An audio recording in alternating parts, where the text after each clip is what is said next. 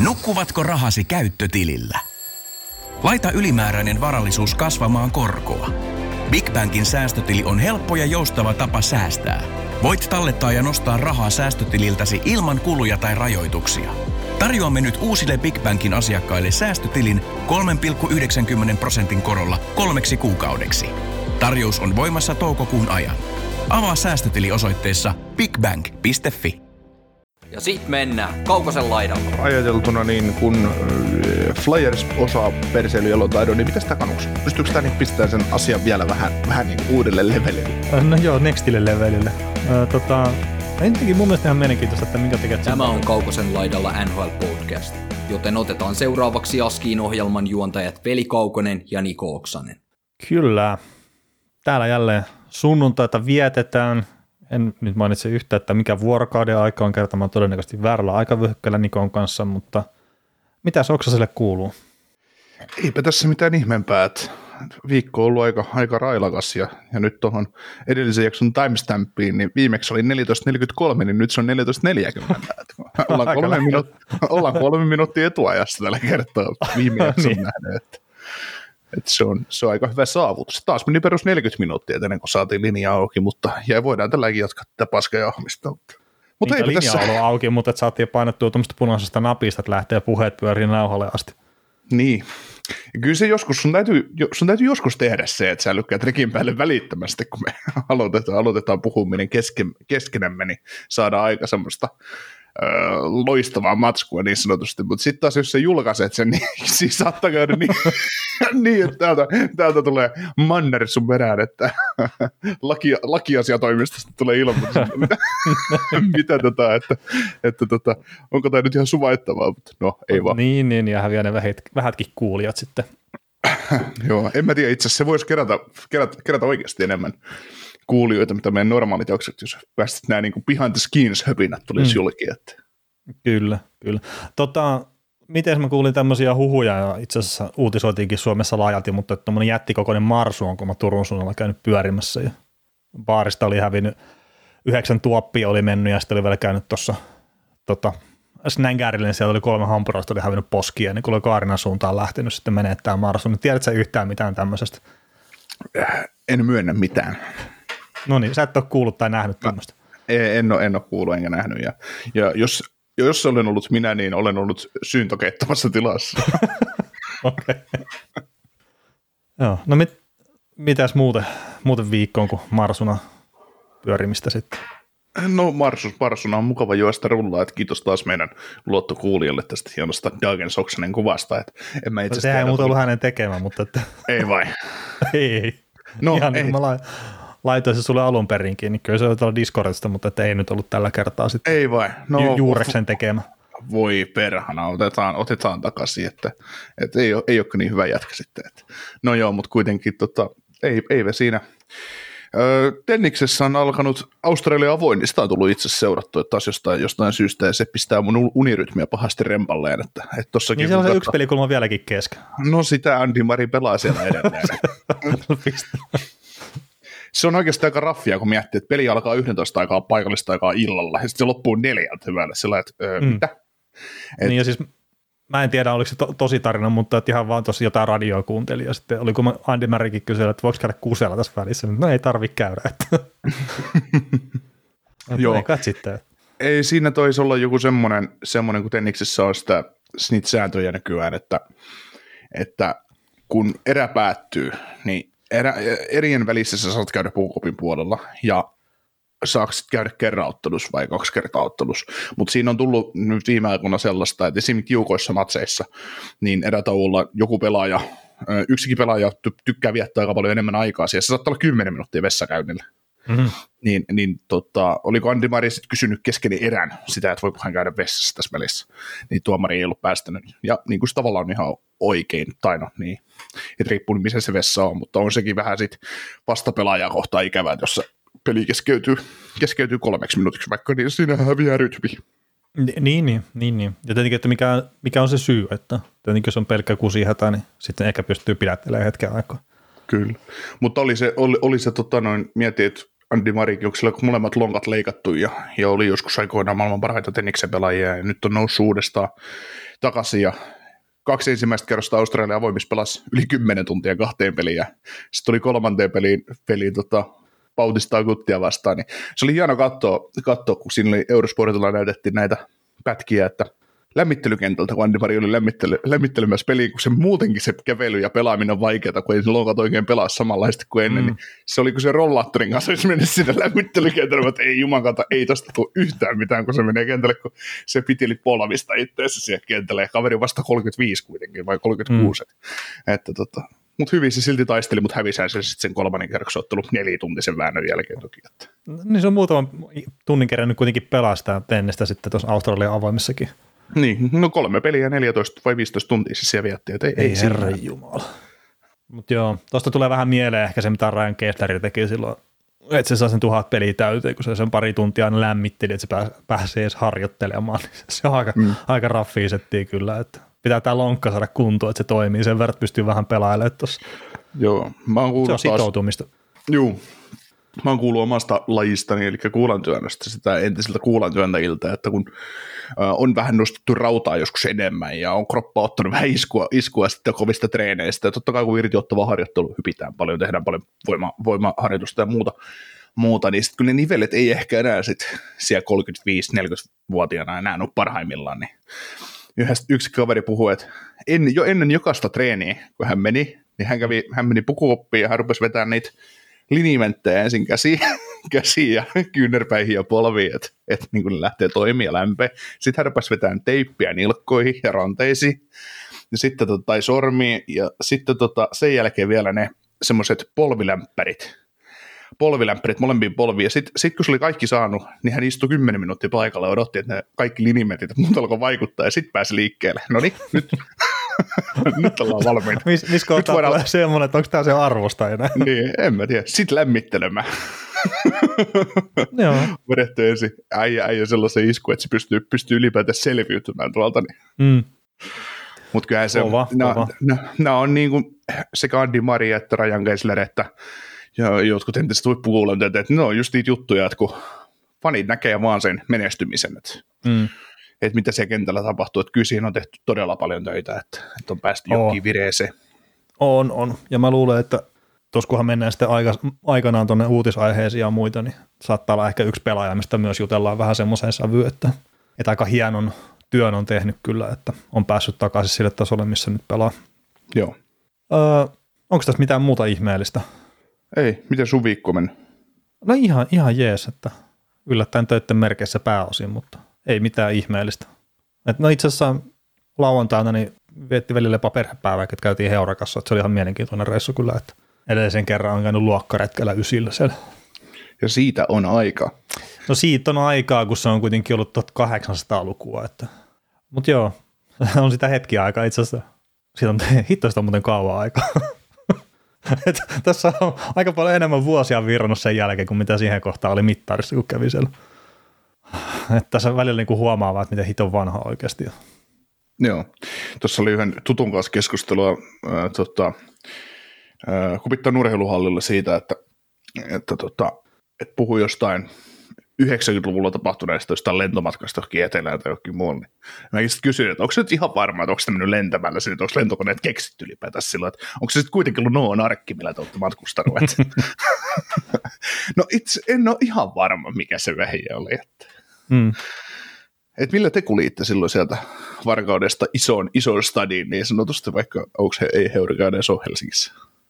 Ei, mutta siis me käytiin itse asiassa Lintsillä ja Heurakassa samalla reissulla. Niin, Et millä te tulit? No siis ihan bussilla. Oho. Kuulemma. Saattoi olla polkuautokin, mä oon ihan varma, mutta... Niin, hiki tuli. niin, se, se, sen mä muistan. Hirveän väsynyt oli kyllä reissun jälkeen. Että. joo. Mutta mut joo, se, sehän on tuota, kun tulee Keski-Suomen suunnasta ja muuta, niin Porsche liike on semmoinen aina ollut, että tietää, että kohta ollaan Helsingissä. Missä päin se tärättää ohi.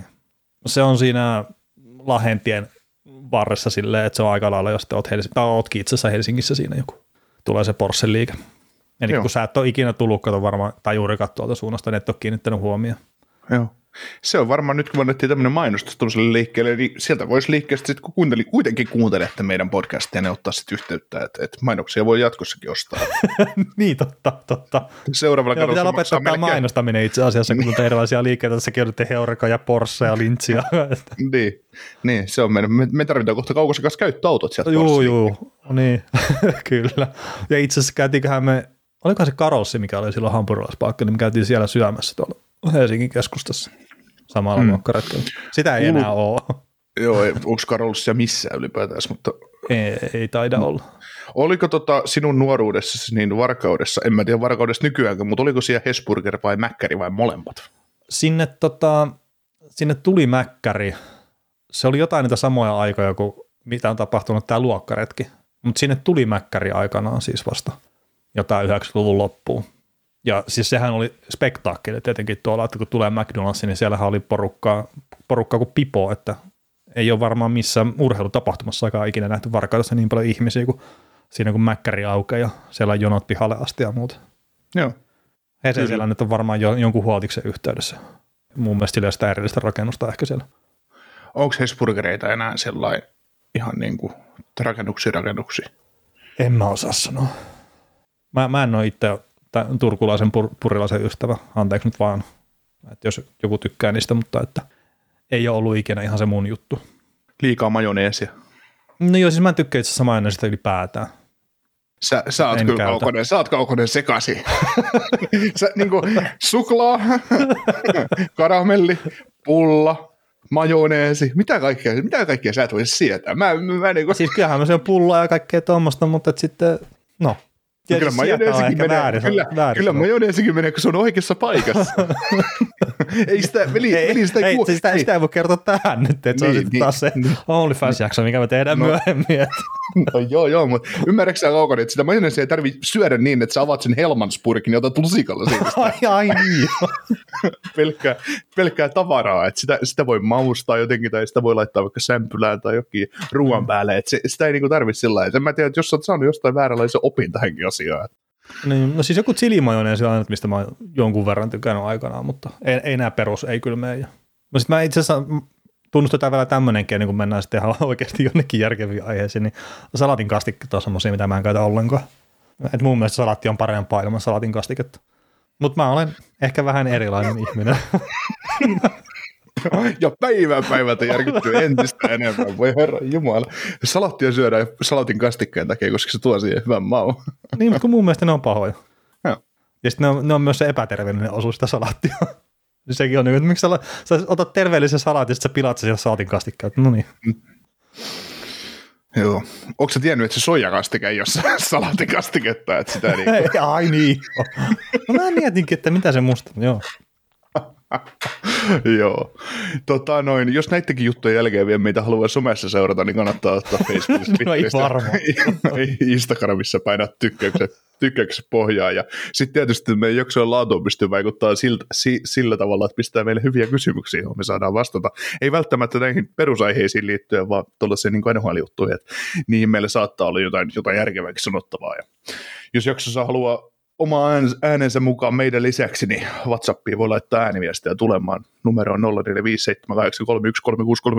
Ja, ja, tota, ja sitten jos vielä on päästy niin pitkälle, että sä haluat kuunnella tätä podcastia ja jotenkin tukea tätä meidän pöhlöä toimintaa, niin Patreonissa se on kivasti mahdollista. Ja, ja näin. Ja, ja tota, sitten YouTuben puolella esimerkiksi tilaaminen olisi ihan, ihan suotavaa, että sielläkin saadaan se Marsu ihan oikeasti juoksemaan, juoksemaan sitä, sitä, sitä rullaa ympäri ja painamaan meille seteliä, seteliä koneesta ulos, että, että, että näin.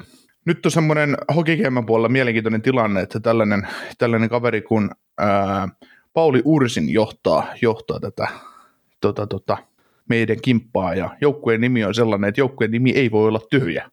Ja Aha. pisteitä, pisteitä 939 ja, ja tämä on ihan selvästi, että Pauli on nyt odottanut, että me sanotaan tämä, tai me, meikäläinen sanoo tämän joukkueen nimen tähän, että se pääsee osaksi jaksoa ja jengissä No on Nathan, niin, jengissä on Nathan McKinnon, Joe Pavelski, Evan Rodriguez, Matt Kreltsik, Ukko-Pekka Luukkonen, Josh Morrissey, että ihan mielenkiintoinen Hmm. poppo, poppoa kyllä ja tuonut hänelle hyvin pisteitä ja oliko 48 koko, koko paskassa sitten. No niin. Miten sun tyhjennysmyynti on mennyt Jahun puolella? Öö, no siihen tuli, sähän tuli siihen sitten heti lyömään niin vastapallosta, että nyt tämä pelleily loppuu, että, että täältä, täältä ei lähde ihan, ihan, ihan kaikki pelaat pois, mutta mä en itse asiassa tiedä, mulla on tullut siellä jo hyviä tarjouksia ja, ja olen omasta mielestäni tehnyt kyllä sellaisia kauppoja, mitkä komissaarikin hyväksyy. Tai tämä oh, liigan, joo, liigan joo, siis johtaja. en, en, mä ole hylännyt yhtään tänä vuonna niitä, tai tällä kaudella. Joo, ja kuten tyhjennysmyynnistä sanoinkin, niin eihän mä täältä nyt, ei multa Dylan Larkinia vaihdossa, vaihdossa Simon Benuatiin saa, että se on ihan selvä asia, mutta, mutta niin kuin ajattelin, mm. että jos, jos joku joukkue haluaa tehdä oikeasti, haluaa kokea, kokea että haluaa vahvistaa joukkuetta ja luopuu sitten sittenkin jostain, että vahvistuu näennäisesti, niin siitä Juu, Juu, juu, siis- tekemään. Että. Joo, ja siis se pointti oli lähinnä, että kun meilläkin uusia managereja, että just semmoista niin tyhjennysmyyntiä tyhjennysmyyntiä, niin ei, ei tulla tekemään, että kun toi on yksi yhden vuoden ö, sarja, niin se on silleen, että kun sä et voi saada mitään hyvää siihen tulevaisuuteen, niin ei ole mitään järkeä tehdä semmoista, se on epäreilu sitten Joo, muita miksi et joukkueita kohtaan. Miksi et sä oot tarjonnut mulle mitään kauppaa? Pelkääkö että tulee sisäpiiristä tai valitusta, että tehdään Mä, siis mä oon kiinni? katsellut sieltä muutamia pelaajia, esimerkiksi Jamie Benniä ja muuta, mutta mä en ole keksinyt mitään semmoista järkevää. Joo. Ja sitten mä itse asiassa, kun mä ostin sen Conor Helebaikin tuossa, niin, niin, niin, siinä oli ehkä se semmoinen isoin kauppa, minkä mä nyt tälle kaudelle teen. sit.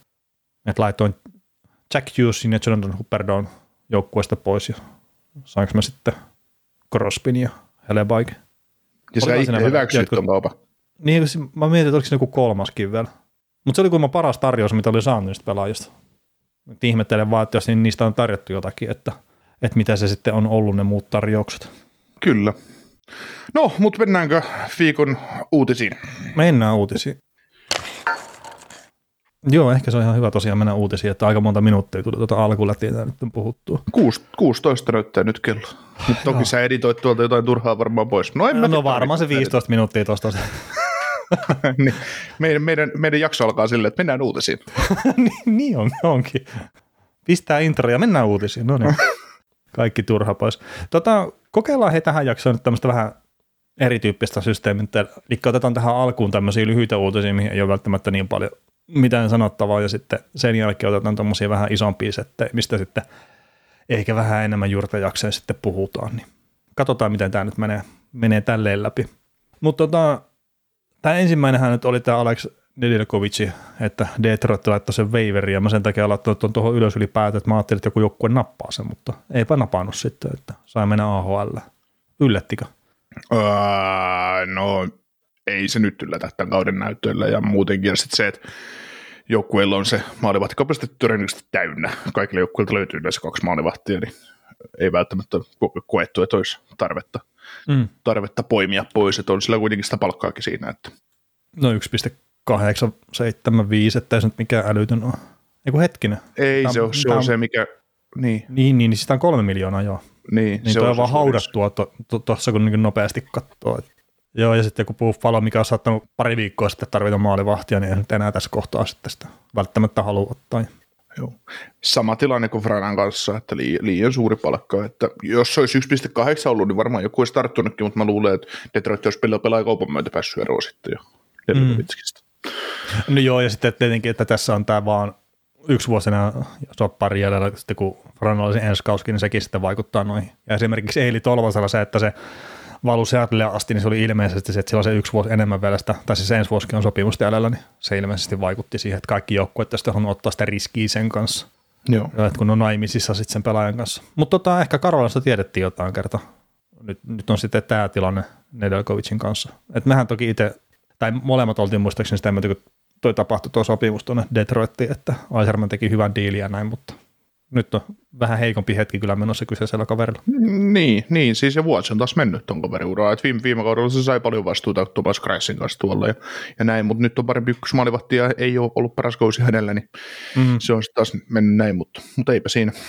Et niitä pelaajia tehdään ja kauppoja, kauppoja tehdään. Ja kyllä toi, joku Jack Campbell on ollut hyvä esimerkki siitä, että on, on ura lähti taas toiseen nousuun. Että, et kyllä toi kaveri kuitenkin pelipaikan huolestusta vielä saa, mutta ei välttämättä nyt. Juu, juu. Ja vasta 27 ikää, niin ei ole ikä loppukaan. Mutta siis yllättävän vanha taas.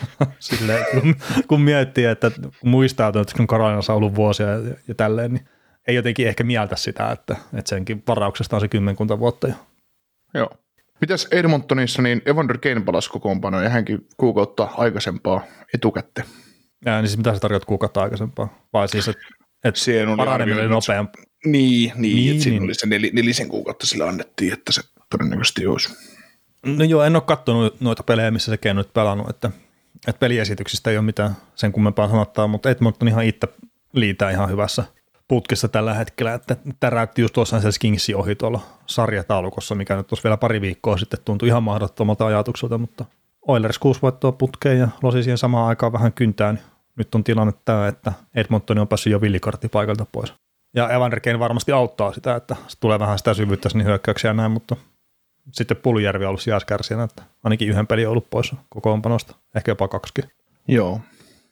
Mielenkiintoista nähdä, mitä tuon Puljärvin kanssa on nyt keksii, että kyllä se tilanne nyt kärjyää siellä aika pahasti. Tämä on nyt tietysti kauankin kärjynyt, mutta nyt, nyt kun tilanne on se, että ei aina sovi kokoonpanoon, niin voipi olla tilanne se homma, että treittit lainalla Puljärvi on yksi liikkuva palanen. Mm, niin se saattaa olla hankala, kun just tuolla Puljärvellä on se mm, RFA-sopimus ja sitten että se on mitä se on se sopimus, eli se on kolme miljoonaa, niin että haluaako joku joukkue sitten taas ottaa sitä ylipäätään kyseistä pelaajaa. Että kun ne varmaan miettii sitä tulevaisuutta, että ne joutuu antaa sen perustarjouksen, haluaa pitää neuvotteluoikeudet ja muuta, niin siinä on pitää riskiäkin sitten ostavalle taholle. Niin, no mä mietin esimerkiksi, että jos, jos tota Edmonton tarvii lisää, lisää puolustukseen, niin Kulujärvi ja Kostis Behere ja, ja tota, Päittäin ja sitten siihen jotain pikkiä kylkeen, niin sehän voisi olla Arizonalle semmoinen hyvä, hyvä testi, testikappale. Mm. Tosin mä luulen, että, että ne saa vähän parempaakin siitä sitten. No joo, joo, Tietämättä mä- yhtään, että mi- miten ne varhausvuorot on. Pistä Niin, kaksi niin, ykköstä siihen, niin totta kai, no, itse asiassa, kyllä me voidaan Niin, ottaa Puljärvi vastaan. Siis sitä just, että, että tota, esimerkiksi, että halkastaan Kostis Beheren loppukauden palkka, pistetään Pulijärvi vaihdossa ykkönen, ykkönen ja kakkoskierroksen varausta pari ykköstä siihen kylkeen, niin se on kauppaan siinä, että mm. sillä tolle tulee vielä Edmontonille lisää palkka, palkkatilaa ja, ja tota, ne, osaa, ne osaa ihan yhden testipelaajan itselleen skojouts ja voi sitten tehdä hänen kanssaan mitä tykkää. Ja... Joo, no tota, mä oletan, että oli heitto osittain, mutta onko sitten Kostis Behere semmoinen puolustaja, mitä Edmonton jotenkin var- tarttes? En mä, Sieltä- siitä, ei, joo, en mä siitä tiedä, mutta siinä oli just semmoinen, tosiaan niin kuin sanoitkin, että oletit, että on heitto ja niin kuin olikin, Mm, että siinä, niin. niin. siinä kohtaa palkat hyvin, että, että se on se, kun sitten Spehren neljä miljoonaa ja tullut se reilu kolme, niin, niin Mm. tota, se olisi kauppa, minkä toi pystyisi tekemään, mutta kun ei niilläkään sitä palkkatilaa liikaa. Juu, ei, ei, ei. mutta sitten vaan miettiä, että siellä on taas on pärjää sitten Evan Pusari, niin että vieläkö tarvitaan se kiekollinen puolustaja siihen. Joo, ei, siis kaikki pyörittää. Kostis Speher on shutdown puolustaja. Ah, niin, niin, totta kai Edmonton siihen roolisen tuo. Niin. Sillä viimeinetään Mac, McKinnon. Mm. joo, joo. Siihen samaan rooliin, mitä Pronger pelasi aikana, niin siihen tuodaan Kostis. Joo. Mitäs tota Buffalo Zebras? Tota, mulla on tämmöinen validi kysymys heidän kohtaallaan, että katkesiko joukkue? Että tota, tämä kommentti on toki heitetty sen tota, maanantai-illan pelin jälkeen, kun ne otti päähänsä Floridalta, pelasi tosi hajuttoman, mauttoman ottelun. Ja, Ja ne on pelannut muutaman semmoisen tässä ihan, ihan vähän aikaa. Joo, mitä mäkin on katsonut noita Buffalon pelejä, niin, niin kyllä siinä nyt saattaa olla semmoinen, että, tai mä tiedän katkeamisesta, että mäkin itse asiassa tuota Discordissa pyytelin jo tuolla meidän Patreon-tilaajalta anteeksi sitä, että menin nostaa että Sabersin tuonne pudotuspeleihin siinä jaksossa tuossa ennen vuoden vaihdetta ja tämä oli ihan selkeästi liikaa sitten universumille, että ne ajattelivat ruveta näpäyttää nyt sitten kaukosta ja Buffalo Sabres ja sen fanit nyt sitten joutuu kärsiä tästä, että olen pahoillani.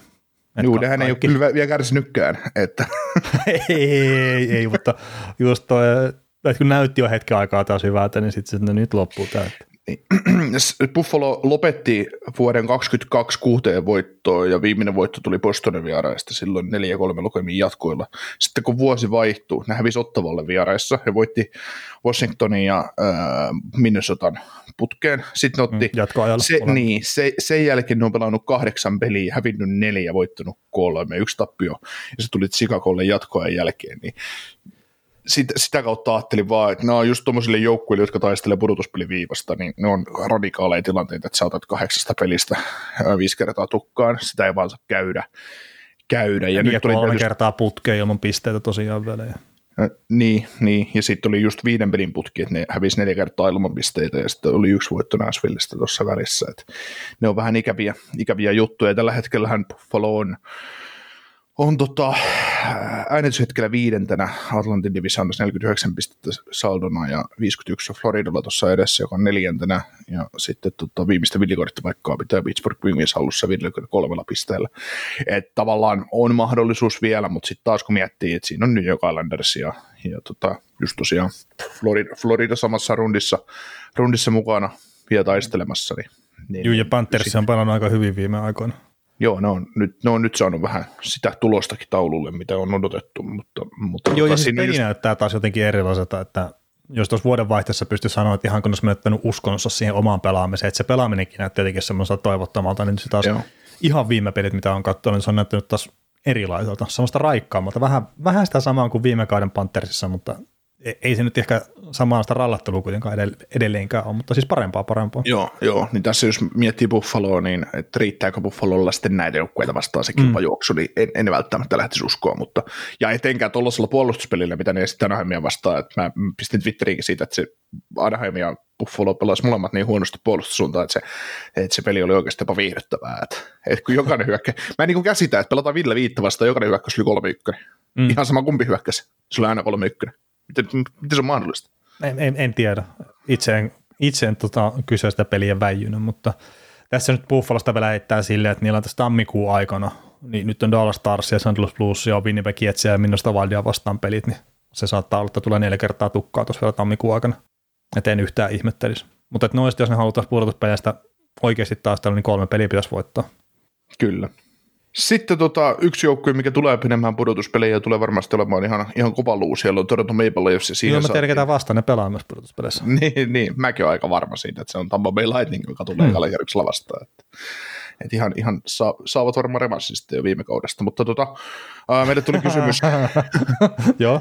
meille, tuli, meille tuli kysymys tota, Jake Masinin liittyen, että, että kun, kun, kun, kun Massinkin on loppukauden sivussa, niin onko se joukkueessa nyt liikaa kolmospariukkuja ja kenet Kaldupas voisi hankkia jengiä. No, me ollaan Torontoon meidän yksi ikuisuuskeskusteluaihe, koska tämä on Toronto podcast, jolla on menty niiden joukkuetta niin moneen kertaan läpi, että, että tota, jälleen kerran, jälleen kerran pieni, pieni koppi siihen, niin, niin tota, en mä sano, että olisi liikaa kolmospariukkoja, että kyllähän toi puolustus ajattelee, että Riley Brody, Sandy Lilligren, Giordano, Holli ja sitten nelosparin kaverit Jordan Penny ja Connor Timmins, niin kyllä siinä on, sanotaan, että ei siinä kolmospariukkuja välttämättä ole kuin, no oikeastaan kuin kaksi. Mm. Et, et Giordano Hollin mä mielen kolmospariksi, sitten Sandy Liljegren, Brody, Riley, niin siinä on tota, ei nyt, siis Brody ja Riley nyt on tietysti vedenpitävät top neljä puolustajat NHL, mutta sitten taas, että Sandy ja Liljegren ne on niin tekemässä nousua siihen, niin niin, niin on vähän, vähän vaikea tilanne Torontolla, jos ne lähtee merkittävästi vahvistaa tota, ja sitten jos miettiikin, että siellä on tarjolla, niin esimerkiksi tuoksi joku Vladislav Kaverikov isompaa muutosta siihen. Ei se mun mielestä muuta siinä puolustuksessa mitään. Ja etenkin kun se Liljegreenikin, niin sehän on jatkanut siitä, mitä se pelasi viime kaudella, se pelaa aika hyvää peliä.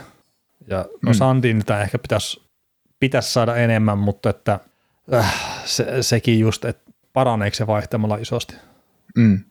Mut, ja siis no Justin Hall on semmoinen no pitkäaikainen jonkunnäköinen inhukki meikäläiselle, että mä en ihan näe sitä sen kyvykkyyttä siinä pelaamisessa, mutta että valmennusjohto luottaa siihen ja GM luottaa siihen, niin se on ihan se ja sama, mitä me tämä on siitä.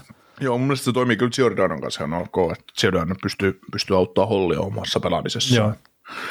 Joo, mutta tosiaan tuota pakiston kautta jos miettii, että kun näillä ei palkkatilaa kuitenkaan liikaa ole, ja näillä on ensi, ensi kesä on, tulee olemaan taas tosi kova, että miten nämä pääsee palkkakaton alle, miten nämä saa joukkuetta rakennettua, niin se, että kannattaako maksaa Kavrikovista iso hinta, että se pelaa tämän kevään, ja sitten se, että nyt siellä on just tarjolla esimerkiksi se Luxen, josta nyt puoli NHL ei kiinnostunut, ja Toronto tietysti ei ole näissä Niko Mikkola, mä huutelin tuossa joku aika sitten, jossain puhua, että Niin, Raitin, Raitin Niko Mikkola, se on eri, joka pelasi, siitä muistit sen. niin, niin. Se, se, Niko, se on se Niko Mikkola, joka yritti taklata Otakari Janetskin nippuun, mutta se ei ollut pakki. No joo, mutta ihan sama, mutta tota, sitten Jake McCabe on pyörinyt huhuissa, että Toronto olisi kiinnostunut kysymään, että millä helvetillä ne se hankkii tuonne joukkueeseen, kun ei riitä palkkatila, mm. eikä välttämättä assetit mielessä se hankittu, sitten se Matthews sen lähde päittäin lyömään. Sitten tota, et, et, et mikä se pakiston tilanne on, että tarviiko pakisto varsinaisesti mitään, että mä menisin ehkä katsoa enemmän tuota syvyysyökkääjää, että et siellä olisi, äh, jos miettii hyökkäyksen rakennetta, niin, niin ykkönen on se Bunting, Matthews, Nylander, kakkonen on Tavares, Marner ja Järkrukki on siinä nyt ollut. Niin mä haluaisin ehkä tiputtaa Järkrukki alaspäin, nostaa mahdollisesti sen Kerfootin siihen kakkoskenttään ja sitten tuoda esim. San, Jose, San Joseesta Nick Bonino sinne kolmos-neloskenttään ja käyttää sen assetin siihen, että pystyy hankkimaan sinne hyökkäykseen lisää aloitusvoimaa ja tämmöisiä tuki, tukipelaajia siihen, että se joukkue pystyy matchappaamaan just sitä tampapeita, kun ne tietää, että se tulee kova sarja vasta. Et, et viime kevään pudotuspelissä nähtiin hyvin, että kyllä tapakisto riitti. Mm. Riitti ihan jees siinä sarjassa, että, että se, se on sitten vaan, että miten sä tapat sen peli niin sanotusti, että se sarja. Ja sitten, että jos, jos haluttaisiin ihan tosissaan Maple Leafs joku vahvistava tekijä niin kuin hyökkäykseenkin, niin Sean Monahan Joo, siinä saattaa palkat sitten taas tulla vastaan. Et toki sen kierrättää jostakin. Niin, niin no sen saa, yhte, sen saa 1,7 laskettua sen palka, palkaa, että kun sen kierrätetään kahden joukkueen kautta, niin, niin tota, se, sillä tavalla sen saa sopimaan, mutta se maksaa sitten taas. Joo, no siis on semmoinen muistikuva, että mä olisin ehkä jo puolitoista kuukautta, pari kuukautta sitten sanonut sitä, että tämä Toronto tarvii syvyyshyökkäystä enemmän kuin puolustukseen, mutta, mutta siis silleen mä niin allekirjoitan tuon sun ajatuksen ja sitten mä kuuntelin tuon Ryan McDonaldin haastattelun 32 ajatuksen podcastista, ja se mainitsi Torontosta sitä, että se oli kaikkein haastavin näistä pitkälle menneistä sarjoista, mitä vastaan Tampa oli pelannut sen takia, että Toronton pelaaminen oli enemmän reagoimista erilaisiin pelitilanteisiin kuin sitä, että siellä jatket aina tietyssä paikassa – että se vertasi sitä, että just esimerkiksi New York Islandersin, niin sä tiesit aina, missä kukakin on, kerta se systeemi oli siellä niin hyvin isketty pelaajien selkärankaan, mutta sitten Torontoa vastaan se oli hankalampaa, kun ne luki peliä ja ne reagoi tilanteisiin silleen, että se oli ihan mielenkiintoinen pointti vaan McDonaldilta siinä näihin kahteen eri joukkueeseen, miten erilaisia ne voi olla. Juu, ja Bergdon on siinä kyllä ihan, ihan oikeassa, että jos miettii sitä sarjaa, niin se on myös Toronton oma, omanlainen vaarallisuutensa, että minkä takia, miksi se on semmoinen joukkue, ja, ja tota, ja ne, se joukkue, niin kuin, kaikki tietää sen, että ei se, Torontossa, ei se Torontolla ole paljosta kiinni, mutta jos mietitään tosiaan rehellisesti tätäkin tulevaa kautta, että vaikka ne hankkisi sinne Nick Boninon tai jonkun muun syvyysyökkä, ja vaikka ne hankkisi sinne vielä Kavrikovia Monahaninkin siihen samaan joukkueeseen, sitten meidän pudotuspelejä eka kierros ja maalivahtipeli kusee. Se on siinä. Mm. Ne. Ja jos Matt Murray pelaa samalla tavalla kuin ihan viimeisiä pelejä, niin se, se sitten saattaa olla semmoinen hyvinkin todennäköinen vaihtoehto. Että... Ah, taas sweep. No niin.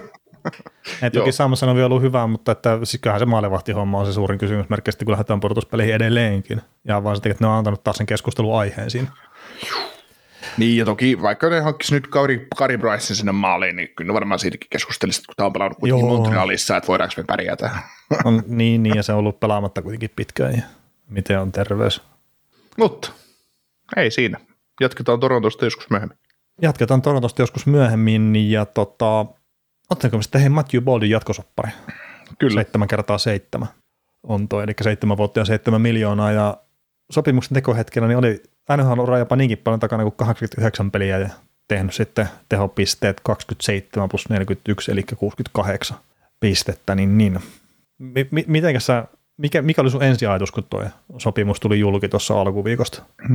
No odotettu sopimus kyllä, että ei, ei siinä mitään. Että sama trendi nyt jatkuu, että vähillä näytöllä annetaan iso sopimusta ja, ja tota, tämä on Boldin kanssa sellainen pelaaja, että, että miksei annettaisi. Mm. Mutta onko tämä, kun otetaan huomioon minusta palkkatilanne, niin oliko tämä odotettu sopimus? Että ehkä Minnesotan tilanteessa se silta olisi saattanut olla jotenkin perustellumpi. Ehkä vähän sama kuin Dallas, kun ei ole yksinkertaisesti palkkatilaa. Niin, Öö, no ehkä sitten taas, no se siltä olisi jo perustellu, perustellumpi jo jollain tavalla, mutta saman, saman verran se vieksi sitten sun palkkatilasta 7 vai 5 miljoonaa, niin se vie joka tapauksessa, että, että tällä nyt taas pelastettiin niitä vuosia, kun se palkkatila tuosta pari vuoden päästä helpottaa. Että, mm, että niin, että sama, solidi. tähän kahden vuoden silta sitten vaikka neljään puoleen miljoonaa, niin mm. maksaa parin vuoden päästä sitten ehkäpä enemmän. Niin, se voi äkkiä olla se, että sitten se maksaa 8 kertaa 9 miljoonaa se soppari. Niin, Että otetaan tuohon vielä se joku 6 miljoonaa vamppia sitten palkkakattoon, niin Mm. kahden vuoden päästä siis. Niin, Tai nyt kahden vuoden aikana. niin. Et ei, ja sitten se, että jos sä mietit, että, että jos tämä olisi vaikka 4,5 miljoonaa, niin ok, ne saisi 2,5 miljoonalla nyt sitten jonkun pelaajan siihen sitten niinku tällä se, tähän 7 miljoonaa sen. Ne, nyt ne saa 7 miljoonaa yhden pelaajan, niin sitten ne olisi saanut mahdollisesti kaksi, miljo- kaksi pelaajaa. Niin tota, mm. onko sitten järkevämpää maksaa 2,5 miljoonaa johonkin huonompaan pelaajaan vai sitten se samalla vai ajatella pitemmälle tu- tulevaisuuteen ja tehdä tämmöinen soppari, niin kyllä mä oon ihan tämän kannalla, että ei siinä, ei siinä. että Täksi kaudeksi Wildi löysi keinon, millä ne pääsi palkkakatoalle, niin kyllä ne löytää ensi kaudellekin. Niin, no siis varmasti löytää. Että ei kai siinä nyt, että pakkoa niitä on löytää joku keino päästä palkkakatoa alle, että ei siinä ole paljon vaihtoehtoja. Mutta tota, oliko tuo näyttöihin näiden ylimitoitettu sopimus sitten vai ihan linjassa vai?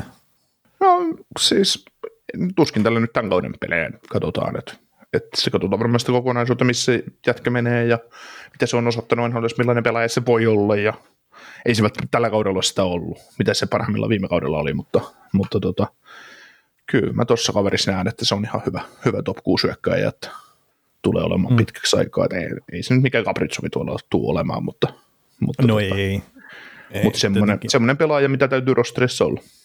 Mm, joo, ja tosiaan Kapparitsovi ja sitten onhan noilla neljä vuotta ikäerokin, että sekin pääsee monesti unohtumaan, että tuo Kapparitsovi tuli aika paljon valmiimpana pelimiehenä tuohon sarjaan kuin sitten esimerkiksi Matthew Boldi. Joo, mutta siis jos vertaa taito tuossa ylipäätään, Joo, ei, ei se. se on paljon taitavampi pelaajakin. Että Oh, on, on, että ei Boldi, ihan, ihan, ihan sama, mitä ikä on. Joo, siis sanotaan, näin, että Boldi saa aika paljon vielä tuossa kehittyä, että hän tulee pääse pelimiesten kirjoihin. Joo, mutta jos pelimiesten kirja muuttuu siihen mennessä, kun Boldi, Boldi on kehittynyt, ei, Niin. se ei muutu, se pysyy. niin pitääkö, no tietenkin jos maalimäärät jatkaa nousua NHL, niin pitääkö sen sitten pisteekö tuommoinen inflaatio lisää, että se onkin 120 pistettä ja 70 maalia kohtaisi. Sitten jos mä rupean, mä rupean arvottaa vaan 70 maalia tehneitä pela, yhdellä kaudella tehneitä pelaajia omiin, omiin lah, lohkoihinsa, niin sitten sit, sit tulee porukkalle aika pieni. no se, se on ehkä se pointtikin siinä. Niin, ei tänne pääse vain harvat ja valitut. Kyllä. Niin sitä on 60 maalia tietenkin se ehkä realistisempi sille, jos miettii, että 70 ei ole tehty sitten 92-93 kauden jälkeen tälleen ulkomuistista. Kukakohan se mahtoi olla se kaveri, joka on tehnyt viime No Mokin, ne teki 76 maalia niin. Sillä kaudella. Sitten on tämä sähkösopimusten tekijä, niin on ehkä se toinen kaveri, mikä teki silloin. Joo, tällä hetkellä ensi kaudeksi tota, minusta oli 9,3 miljoonaa käytettävissä joukkueeseen ja sopparitilanne on siinä mielessä tosi paska maine, että kahdeksan oli hyökkäjä ja viisi pakkia ja yksi maalivahti tota, on kiinni soppareissa, että, että, että, että siinä Niin. hommaa. Joo, ja puolustusta Keilen Arjosen tarvitsi sopimuksen. Joo. Se, se ei varmaan tule pelaa ihan karkkirahoilla tuolla. Ei, mutta Addison, Addison on se pelaaja, mihin tehdään siltasopimus sitten taas, että se, se tota, mä en tiedä sitten taas, että miten ne kusettaa se siltasopimukseen, että onko se kaksi vuotta ja kaksi ja puoli miljoonaa, että tehdään Kevin Lapaan klaatikkosopimus vai, vai mitä, että Addisonin kohdalla täytyy katsoa sitä, että kenen sopimus päättyy ensi kauden jälkeen, Zuccarella, niin sitten sit var, sit, tota, sit törkätä sen rahat siihen, mutta mut siellä- Addisonin täytyy käyttää tämmöistä keinoa. Joo, joo, siis se on, se on pakko. kiinni. Että ne ei voi kolmea miljoonaa enempää mitenkään maksaa sille. Ei, ei. Kolme, kolmekin saattaa olla jo aika piukassa. Että, että Niin, mutta siis jos ajatellaan, että ne käyttää kolme, niin liian sitten semmoinen reilu kuusi miljoonaa tuohon ja tarvii sitten vielä, mitä tuohon tarvii neljä hyökkää ja yksi maalivahti, niin kyllä ne rupeaa rahaa loppu kesken, että, että kyllä jotain muutakin joutuu tekemään siinä. Joo, joku, joku pelaajakauppa nähdään melko suurella todennäköisyydellä kyllä ensi kesänä, mikä, mikä tulee sitten tekemään tuolle lisää tilaa tuolle jengille. Mutta mä just yritin Cap Friendlystä kaivaa tätä joukkuetta auki, mutta kun en mä, en mä erota tätä minusta, vaan ehkä mä katson sen tuolta Teamsin kautta, että, Joo, että sie- sieltä sitä ei varmaan ole hukattu mihinkään, mutta just kun katsoo, mitä sopimuksia ensi kaudella on jäljellä, että et vaikuttaisi vaan ensi kauteen, niin siinä on tosiaan se Zuccarello, Markus Folling, no Jordan Greenway, no silloin vielä vähän ylitte, ja sitten on tuo Hartmannin hyökkäyksessä, et sä noista pistä ketään ulos, ja Zuccarello sä edes on laitettu, ja miksi sä laittasit se? Ja mm. sitten pakistossa niin Jacob Middleton, Alex Kolikoski ja John Merrill, John Merrillin koppaaminen auta yhtään ketään niin palkkakatto tilanteessa, ja no Middleton mm. ehkä, ja Kolikoskeen on tuskin kauppaa yhtään mihinkään, ne on antanut sille tommosen hyvän miehen sop, soppari, joka oli koska hyödyllinen pelaaja, hyö- hyödyllisempi pelaaja, mitä esimerkiksi Middleton, niin mä luulen, että tuo Middleton tuosta saattaa, saattaa lähteä kesällä ja se käytetään no se jännä, että sillekin annettiin just toi sopimus. Niin, Kun eikö se viime vuonna siirtotakareilla tullut tuohon joukkueeseen Sani osasta. Juu. Ja tällä, ja siis no, no mäkin tota, yhdessä toisessa yhteydessä, niin oliko se sitten Markus Volikno tarjottiin, että ehkä se myydään sieltä pois, ja joo, 31-vuotias voimahyökkäjä, niin saattaisi olla hyväkin päästää irti, mutta kun itselle taas sitten se Eriksson, Egg, Foligno, Greenway, niin se on hyvin tärkeä yksittäinen ketju tuossa joukkueessa, niin en mä lähte sitä välttämättä purkaa, mutta nämä joutuu jostain kyllä luopua, että siitä nyt ei vaan päästä minnekään. Siis jostain niin. muustakin kuin sitten tästä Matthew Dumpasta, mikä ei tule tekemään jatkosopimusta joukkueeseen. Niin, ja siis tota, jos sä koppat Folignon, niin pistä sitten sukkarellu samaan junaan, että, että tota, sä, jos sä koppat Folignon tuosta ulos, niin sä tuhoat sitä joukkuetta niin paljon, että et sä tässä sukkarellakaan yhtään mitään sitten enää. Mm. Et ei, se, se, se on kuitenkin identiteettikenttä se, se kolmonen niin, niin, niin, niin, niin, ei se, se, se ei siitä auta, että se, no Tsukkarilolta vaaditaan sitten 45 maalia siinä vaiheessa, että, on Ei Tsukkarilla hyppää siihen Folignon rooliin.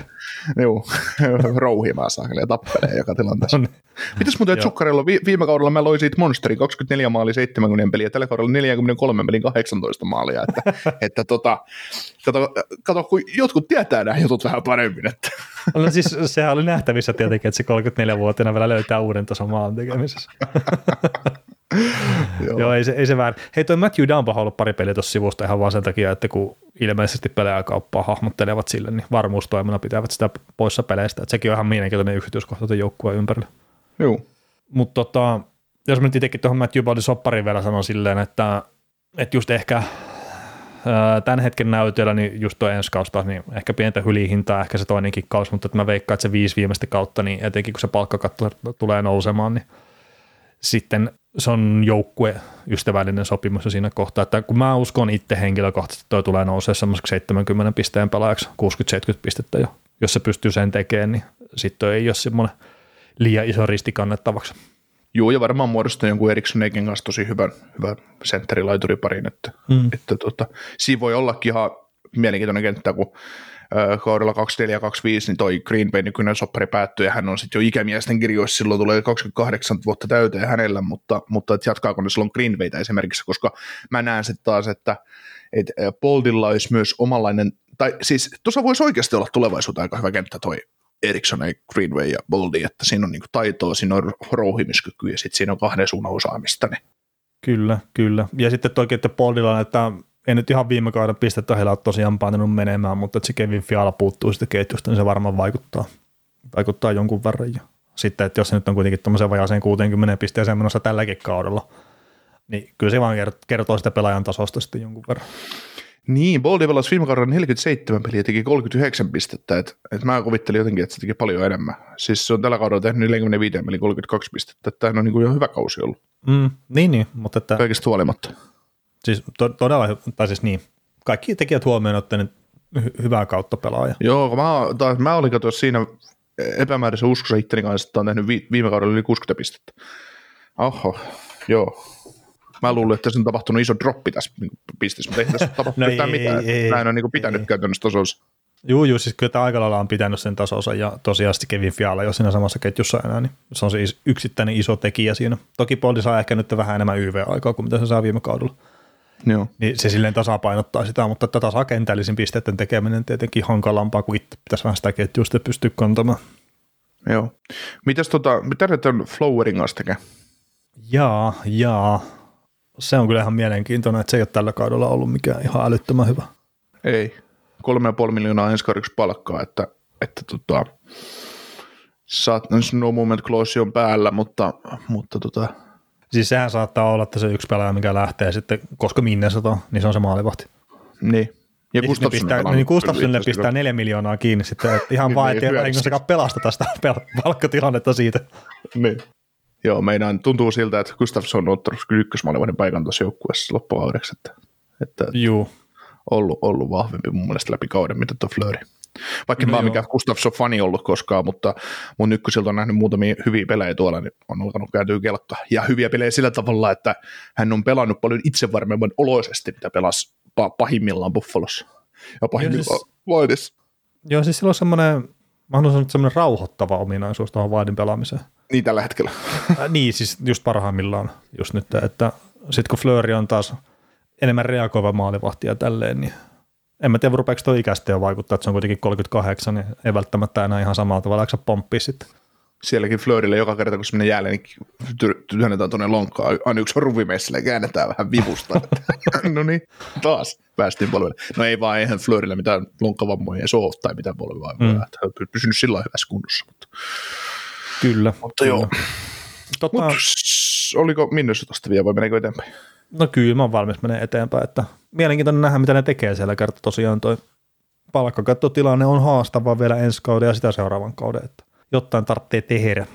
Ja välttämättä just sitten taas, taas se, että toi Rossi tulee sinne hyökkäykseen, se ei välttämättä riitä. Ja se, hänenkin tarvitsisi sitten kyllä pystyä pelaamaan paremmin. Mutta mennäänkö me tonne Flyersin poikiin? Mennään Flyersin poikin. Siellä tota, menneellä viikolla on tapahtunut vähän kaiken näköistä, että muun muassa Ristolainen on tehnyt maaliin ja Flyersin Alivoimalla he. Niin, alivoimalla. mitä mä sanoin? Mitä mä sanoin? Sä kysyit multa, että mihin peliin mä odotin sitä Ristolaisen kauden avauspisteitä ja avausmaalia. Ja se taisi pelillä mennä, pelillä mennä yli, kun mä taisin sanoa, että se tekee alivoimalla voittomaalin Bruissin verkko, että Bruissi häviää ensimmäisen kotipelin tällä kaudella. Eikö se tehnyt Bruissin verkko se alivoimamaali? Ei tehnyt, kun se teki, teki tota jotain, jotain Chicagoa vastaan vai mitä vastaan se mahtoi sen tehdä, mutta Uh, mutta tut, ei kun Daxia vastaa, Kevin Hayes paino hatullisen ja ristolainen alivoimalla kauden ensimmäisen. Ah, ei, niin, niin olikin jo. Niin. Joo, totta. niin, niin se oli peli, peli myöhässä ja sitten toi oli kuitenkin Boston oli hävinnyt jo kauden ensimmäisen kotipelinsä, että niin kuin varsinaisella niin, peliajalla, niin, niin ne meni vähän, ne meni, niin ne meni vähän, vähän pieleen, mutta aika lähelle mä osuin kuitenkin näiden juttujen kanssa, mutta, mutta tota, se nyt ei ehkä ole se Flyersin, Flyersin juttu tältä viikolta, vaan enemmänkin kouhututtaa tuo Ivan Provorovin toiminta. Joo, ja siis sehän olisi kiva tietenkin puhua siitä, että tämä joukkue tuloksellisesti pelataisi niin oikeasti hyvää jääkiekkoa.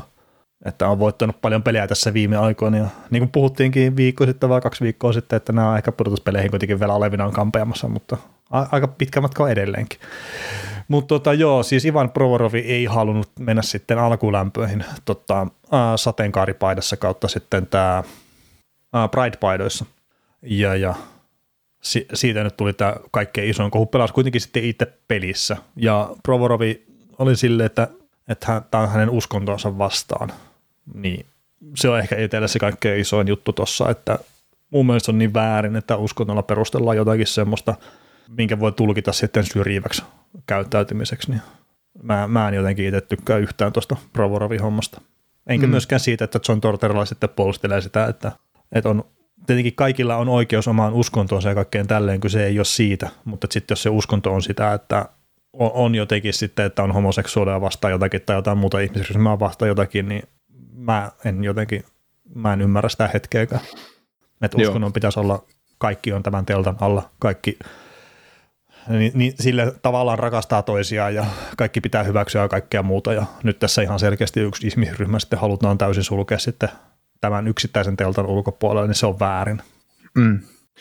Nämä on sillain, äh, ennen jaksoa puhuin sulle pitkän tovin siitä, että miten, miten tästä Browarovin aiheesta pitäisi puhua, ja, ja tota, miten sitä just mietin tässä, että miten sitä muotoilisi, että et, et, et, se on tavallaan, ja onkin tosi typerää, mitä Browarov teki, koska kun sä olet pel- niin hyvä jääkiekkoilija etuoikeutusasemassa, että sä saat pelata NHL, ja sulle maksetaan siitä hyvää korvausta vielä, että sä toteutat mm. unelmaasi.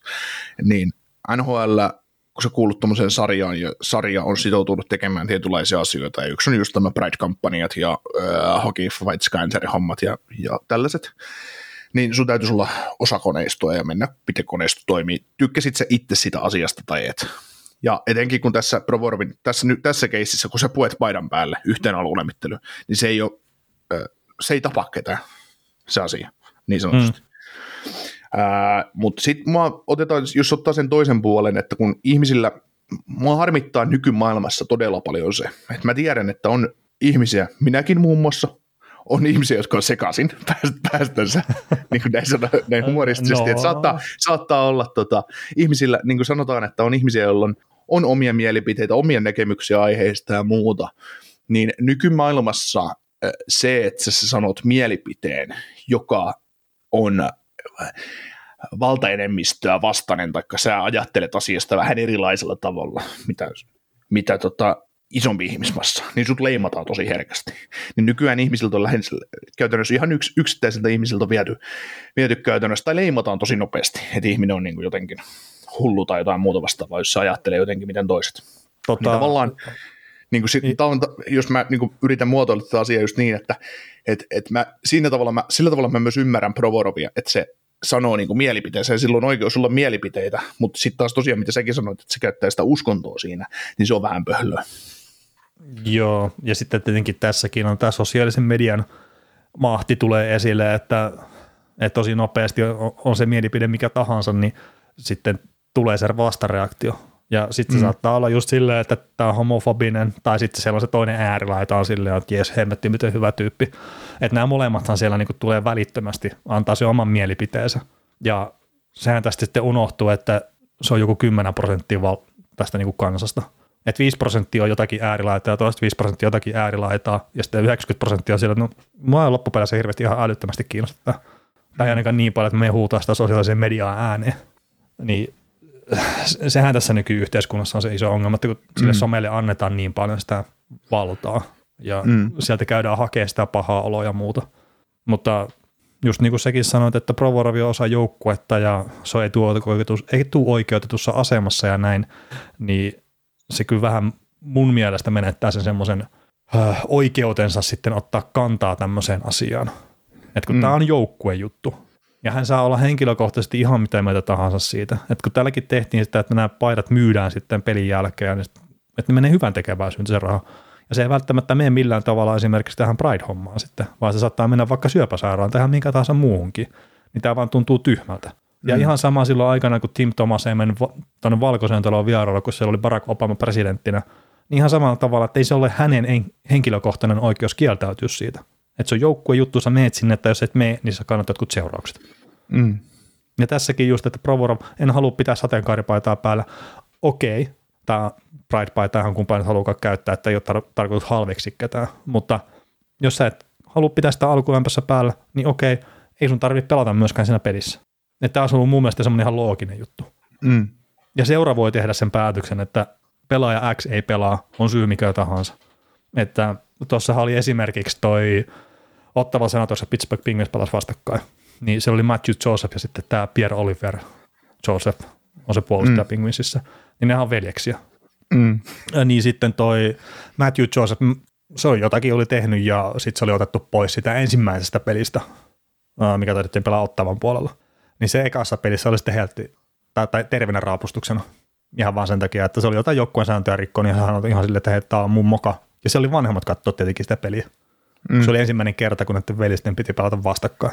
Ja sielläkin sitten otti ottavan päävalmentaja, tämä DJ Smith otti sitten paljon paskaa niskaansa, että kun hän teki tämmöisen päätöksen. Mutta sitten pelaaja on myöhemmin, että hei, tämä on mun moka, ei ole valmentajan vika, nämä on joukkueen yhteisösäädöt jne. Niin miksi tässäkin ei sitten tehty sitä, että joukkueen yhteiset säännöt niin, Toki. ja, miksi, ja miksei ilmoitettu, jos, jos Provorov on ollut sitä mieltä, että hän ei halua tuota tehdä, niin miksi ei ole päivää ennen ilmoitettu, että joo, että Provorov on no covid illnessissä, että hän ei tule pelaamaan tässä pelissä. Asiakunnassa. Niin, mutta niin. tuossa on just se, mistä tämä lähti tämä koko juttu liikenteeseen, että uskonto, niin se on myös Amerikassa tosi iso juttu. Mm. Että sen taaksessa pystyt aika paljon kaikkea epämääräistä paskaakin, anteeksi nyt vaan kaikki, jotka otatte uskonnon ehkä vakavammin kuin minä, mutta että se on yksi tapa tällä hetkellä harrastaa syrjintää tällä planeetalla on uskonto. Ja niin, se, niin ja sen, varmasti sen takia, on, on, siis mähän sanoin sulle ennen kuin me ruvettiin äänittää tätä, ja tämä nyt ei välttämättä ihan faktaan perustu, mutta että kuitenkin mulla on semmoinen mielikuva, että uskonnon varjolla on tehty kaikkein eniten pahaa tällä planeetalla ihmiskunnan historiaa aikana. Ja edelleenkin sitten, että se on erityyppistä nykyään, mutta että se on sitten esimerkiksi tämä, että on erilaisia uskonnollisia johtajia, että esimerkiksi tässäkin kohtaa tämä venäläinen ortodoksinen kirkko, että on sitten, vaikka se on homoseksuaalista, sitä ei hyväksytä. Että ei se välttämättä ole sitten, että Suomessa ortodoksit, niin niillä välttämättä ole mitään ongelmaa siinä. Mutta kun se on yksittäisten ihmisten sitten, yksittäisten johtajien juttuja, niin tämä on itselle semmoinen pieni haaste kyllä. Mutta Jenkeissäkin se uskonto on isossa osassa sitten totta kai, ja ei, tot, ihmisillä on vapaus sitten kuitenkin valita se uskonto, ja ihmisillä on myös vapaus omiin mielipiteisiin ja muita, mutta että sitten se, sen kautta tulee myös sitten se seurauksien kantaminen. Että se on myös se juttu. Joo. Tota, tuosta tuli tota, sanottu Josepin, Josepin veljekset, niin mm. pelasivat, ne, tai et, ne ei pelannut siinä kauden ekas pelissä vastakkain, mutta nyt, nyt mennään, siis mennään oli, Siis, Siis nehän pelasi viikon sisään kahteen kertaan vastakkain. Toi Joo, joo, niin nythän- sen ekaan pelin ja nyt sitten Pi- Penguins voitti sen toisen. Mä katsoin ne Niin ne oli, pelit. ne oli itse asiassa back to backit vielä kaiken lisäksi. Niin taisi olla jo itse asiassa. Niin, niin joo. Mä näin just pätkän, pätkän tota, tosta, siitä jälkimmäisestä pelistä, kun, kun tota, Ah niin ne molemmat otti jää ja vanhemmat, että hei. jo, juu, ja siis niin tyhmä tilanne, että kun Joseppi on laidassa, tai Joseppi Pierre Oliver on laidassa, ja sitten Matthew menossa taklaamaan sitä, kunnes se ymmärtää, että hitto, että veli on tasa edessä sen väi, että se ei taklaa sitä. Toinen väistää, ja sitten toisen maila osuu toista naamaa, ja molemmat saa korkeasta ma- mailasta kakkoseen, sillä että mitä mm. ihmettä, että mitä tässä tapahtuu. Mutta se oli kyllä niinku, se oli tosi koomisen näköinen tilanne, että tuli tosi just tuosta Twitterissä, niin kun ruvettiin äänittää, että mitä ihtoa täällä tapahtuu. Mutta, mutta. Oli se varmaan ajatellut, että mä, mä paskelaan tuosta pelipojan yli ja sitten hei hitto, va- vanhemmat on tuolla nyt katsomassa, että ei pysty vetämään. Joo, kyllä, kyllä. Mutta joo, palataksemme tuohon Provoroviin, niin me saatiin meidän, meidän luottokuulijalta ja kovalta Buffalo Sabres-fanilta kysymys tähän liittyen, niin, niin tota, tota, Tai tähän Ää. pari eri kysymystä on tähän liittyen. niin, niin, niin tota, noin, mennäänkö niin? No mennään niin. Eli jos otetaan nyt tähän Buffalo Sabersiin ekana, että tuossa ilmeisesti primetime-matsissa on ollut ää, keskustelu siitä, että Buffalo Sabres voisi olla Provorovin ää, perässä ja sitten mitä mieltä asiasta, jos ne sattuu sen saamaan ja mikä on hinta jne.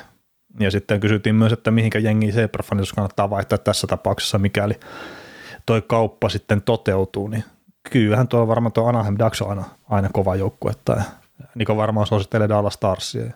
Tai itse asiassa mi- mistä joukkueesta voisi saada semmoista samanlaista korpivailussettiä kuin mitä Buffalon kanssa ollaan tästä nyt plus 10 vuotta käyty? Olisiko se Flyers sitten kuitenkin? Niin, Vai Vancouver Canucks? Niin en, en tiedä, en tiedä.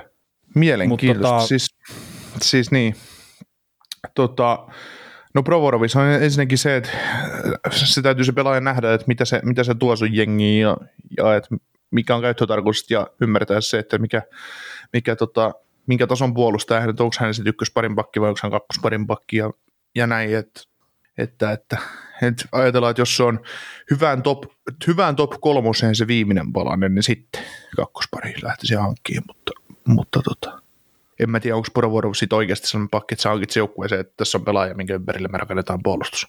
Ei se tällä hetkellä kyllä sitä ole jo. Se, mitä se oli pari vuotta sitten, niin sen taso on laskenut kyllä kuin lehmä häntä. Että, että se on kyllä ikävää, ja se tarvitsee jonkun niin sanotusti kädestä kiinni pitäjän siihen, että se pystyy olemaan hyödyllinen puolustaja, niin sittenhän se ei ole ykköspakki joukkueessa. Ja sitten se saattaisi olla, että se on kakkospakki parissa silleen, että sillä on joku se kaveri, mikä pitää kädestä kiinni. Että sitten sitä saa jotain irti. Niin tällä hetkellä just, että kun meillä on toinenkin kysymys tuohon, että että reidako Flyer Provorovin ja jos niin, minkälaista pakettia Filin suuntaan sitä matkaa, koska kun mä sanoisin, että sen pelaajan vaihtoarvo on negatiivinen. Ja olisi ollut ilman tota, muutakin kohua, että kun pelillinen anti ei yksinkertaisesti ihan vaan riitä tällä hetkellä, niin siihen kun vielä lisää sen, että nyt on otettu tämmöinen mediapuolen sitten negatiivinen hitti aika iso, niin Provorov itse haluaa pois joukkueesta, mutta että kyllä se tällä omalla toiminnallaan tässä aika lailla sen sitten alleviivaa, että eihän tule pääsee tuota minnekään, kun kuinka moni joukkue sitten haluaa ottaa sen riskin tuon kyseisen kaverin kanssa. Ja itse mm. veikkaisin ainakin, että yksi joukkue, mikä ei tule sitä hankkimaan, niin mä veikkaisin, että on Pittsburgh Penguins. Mm. Että siellä on Brian Burke kuitenkin sitten joukkueen johdossa ja hänen tota edesmennyt poikansa oli sitten kuitenkin homoseksuaali ja toi tota, Burke on ollut aika aktiivinen noissa Pride-hommissa mukana, niin jotenkin en jaksa uskoa, että Penguins olisi menossa. Mm. Joo, ei, mulla, toi on iso palanen liikut, liikutettavaksi, sitten taas riippuu, että tosiaan just, että mikä se arvo on ja kaikkea muuta, että saako sitä mitä arvoa, että kannattaa Flyerissa siis yrittää kaupata sitä sitten, että jos negatiivinen on arvo, niin ja ei se muuta. Niin, jos, jos ne joutuu maksaa siitä, että ne pääsee sitä pelaasta eroon, niin sitten pitää vaan miettiä sitä myös, että miten kovasti ne haluaa sitä eroa. Niin. Ja sitten, että jos tämä on taas, että nyt pitää maksaa sitä, että pääsee eroon, niin sittenhän me mennään tänne Arizona JNE suunnalle, että joukkueet, mitkä se voisi ottaa. Mutta siis meillä on tuosta Vancouverista vielä settiä, mutta että ihan Provorovin kuin, niin kuin kaikkien muidenkin kohdalla vaan pätee se, että kun tuolla ihan muutama jengi koko sarjassa, joka voi noita isoja palkkoja vastaan. Että palkat on kaikilla ihan tapissaan, niin käytännössä Provorovin liikuttaminen alkaa olla about mahdotonta. Että ihan vaan sen palkan takia siis unohdetaan kaikki muut jutut. Että se on vaan todella vaikeaa liikuttaa tällä hetkellä noita pelaajia tuolla. Ja saattaa olla vielä ensi kauden ajan, mutta sitten ensi kauden jälkeen ilmeisesti, jos tulossa vähän isompi korotus palkkakattoon, niin sitten se saattaisi vähän helpottua. Kyllä. Mutta tota, Mennäänkö me Vancouver Canucksin sitten seuraavaksi? Mennään. Kokonaisuutta ajateltuna, niin kun Flyers osaa perseilyjalon taidon, niin mitä sitä kanuksi? Pystyykö tämä niin pistämään sen asian vielä vähän, vähän niin kuin uudelle levelille? No joo, nextille levelille. Tota, ensinnäkin mun mielestä ihan mielenkiintoista, että minkä takia Jim Rutherford oli tuossa, kun se piti Vancouver Canucks piti lehdistötilaisuuden, niin minkä takia se oli sitten kommentoimassa jääkiekkopuolen asioita siellä. Et vaikka hän onkin sitten se joku operatiivinen johtaja JNE siellä, mutta te GM siellä on Patrick Alvin niminen kaveri. Niin, Niin, niin siis äh, Jim Rutherford on Vancouver Canucksin Brian Burke. Niin, niin mutta ei, ei mm. Brian Burke varmaan sitten kommentoi sitä, että mitä joukkueen pitää tehdä, että Ei, pelaajia. ei mutta siis, tota, ei, mut siis tota, Rutherfordilla on tavallaan vastuu siitä sitten koko, koko jääkäkko puolen, puolen touhusta, ja, ja sitten taas, että ollaan menty jo niin pitkälle, että Rutherfordin täytyy olla kommentoimassa niitä asioita, että GM sana sitten niin kuin vaan riitä. Että ehkä Ää, sen no kun, mä en ole ihan varma, että ollaanko me menty niin pitkälle. Et No siis- tietenkin siellä oli tämä Tanner Pearsonin homma, oli se, minkä takia lehdistötilaisuus pidettiin, ja sitten sen jälkeen puhuttiin myös tästä, että mitä joukkueen pitää tehdä JNE, ja kysyttiin Bruce Woodron potkusta, mikä, no tapahtuuko se tällä viikolla vai ensi viikolla, niin no, se, se on lähinnä surullista, että Jim Rutherfordinkin, että alkukaus oli joka viikko, se aloitti varmaan viikon sillä, että se soitti eri toimitukset läpi ja sillä, että se kertoi, että miten paska jätkä Bruce Boudreau on. Niin se nyt on, että Vancouver Canucks vaan tekee ihan tyhmiä juttuja ja näin, mutta, tota, mutta osaako Vancouver Canucks perseilyn jalontoja, no niin todellakin osaa. Ja tämä ei tämä tämän viikkoinen lehdistötilaisuus kyllä muuttanut sitä ajatusta yhtään minnekään.